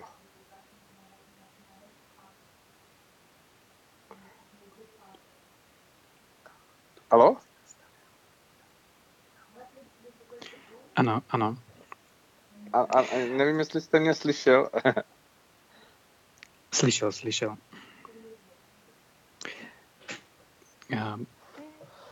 Ale keby, keby ste um, ešte raz tu otázku, že Amerika... Um... Hovořil jsem o budoucnosti Ameriky, jestli právě v těch lidech, kteří jsou do určité míry, tak jak je popisujete v té, v té své rovině, uh, úplně jiný, než je ta taková ta vnější tvář Ameriky na tom mezinárodním poli, tak eh, že, že ti lidé skutečně mm, nebudou mít s tím problém jít třeba tou cestou určité skromnosti nebo nějaké uh, větší vnímavosti uh, vůči uh, ostatním národům, anebo jestli tam bude pořád vlastně jakýsi generátor nějakých politiků a, a vojenských činitelů a, a megalománských biznismenů, kteří budou mít ambice, uh, aby pořád Amerika byla jakýmsi určovatelem celému světu. Jestli, jestli se to spíš dostane do té roviny toho takového toho um, lidsky osobního, uh, kdy skutečně ti lidé budou šťastnější, že, že, že by nacházeli to uplatnění v tom svém anebo že tam bude zůstávat pořád ta ambice být jakýmsi četníkem nebo vojákem nebo organizátorem celého světa. Um, tak uh, zase uh, tí obyčajní ľudia proste um, aj podnikatelia, aj, aj väčšie firmy proste uh, to sa bude diať postupne, lebo uh, Čína má proste navrh kvôli tomu, že zvládla koronu Amerika bude pokulhávať, keď nebudú mať tú vakcínu, ktorú ani nebudú. Takže um, tá Amerika bude proste strácať postupne, takže to bude to nebude ako z jedného dňa na druhý, ani z jedného roka na druhý, to bude nejakých 10 rokov trvať. A potom, potom záleží na Amerike proste, či si uvedomí svoju, svoju pozíciu, ktorou vlastne využíva tie, tie národy ďalšie, mm-hmm. ktoré im predáva tie dlho, dlhopisy. A, žije vlastne na úkor budúcnosti, kedy sa zadlžuje obrovským, obrovským tempom. Takže to už nikdy ako Amerika nesplatí. Podobne ako Japonsko nikdy nesplatí svoje dlhy. A vtedy, vtedy proste môže, môžu nastať rôzne scenáre a, a keď tie, tie dlho, dlhopisy proste prestanú byť alebo stanú sa bezcennými, tak, eh, tak uh-huh. vlastne Amerika automaticky začne strácať, dolar začne klesať a, a ten, ten zrazu ten, ten vplyv proste Ameriky bude ako má byť. Takže um, tým, že Američania v podstate um, tým konzumným životom spohodlnia, tak sa stanú ako Rímania. No. Proste, že ten, ten tlak zvonka ich donúti proste, že budú sa musieť tých, tých um, expanzívnej, tej expanzívnej alebo tej diktátorskej nie diktátorskej, ale že diktujú proste svoje podmienky uh-huh. druhým, tak to sa v podstate vymaže potom um, z jedného dňa na druhý, keď to nastane, ten, ten kolaps tých uh, dlhopisov. Lenže um, sú zadlžené aj ďalšie krajiny, proste podobne ako Amerika, takže um, to bude také taký zvláštny proces, no, kedy, kedy proste budú niektoré malé štáty krachovať, banky budú krachovať, lebo budú mať nakúpené tie dlhopisy. A bude, bude to proste, bude to chaos, no. Takže uh-huh. z toho chaosu proste vyjde ako víťaz ten, ktorý ktorý bude mať tých dlhopisov amerických menej a bude mať viacej hotovosti. No. Dobře, a tak... Uh... za sebou. to uvidíme, to samozřejmě, no. to samozřejmě všechno, všechno před námi, no je nad tím veliký otazník, jak ty věci skutečně se budou vyvíjet. Nicméně to, o čem jsme hovořili, vlastně ty probíhající eh, volby eh, v kontextu s vašimi zkušenostmi, eh, dá se tedy mm, z vašeho pohledu teď nějakým způsobem předpokládat ten, ten vývoj, kdybyste ho popsal, dejme tomu třeba nejenom jakoby do, do, do, do té inaugurace, ale, ale dejme tomu do, do roku 2021 jako celého roku, jak to bude vypadat v Americe za rok? Dokážete si to představit? No, ako som povedal, Biden to vyhrá a stane sa prezident Trump, um, ak sa nedohodne. A, a ak sa stane e, prezident Trump proste ďalej, tak sa veľa vecí meniť nebude. Proste bude tej zahraničnej politike asi, asi stále šťucha do tých Číňanov, čo sa mu môže proste na konci jeho volebného obdobia vypomstiť, ale proste bude to skúšať. A, a niekedy oprávnenie, niekedy neoprávnenie, no a, a myslím si, že nejaké, nejaké veľké proste zmeny sa ešte diať nebudú. No. Mhm.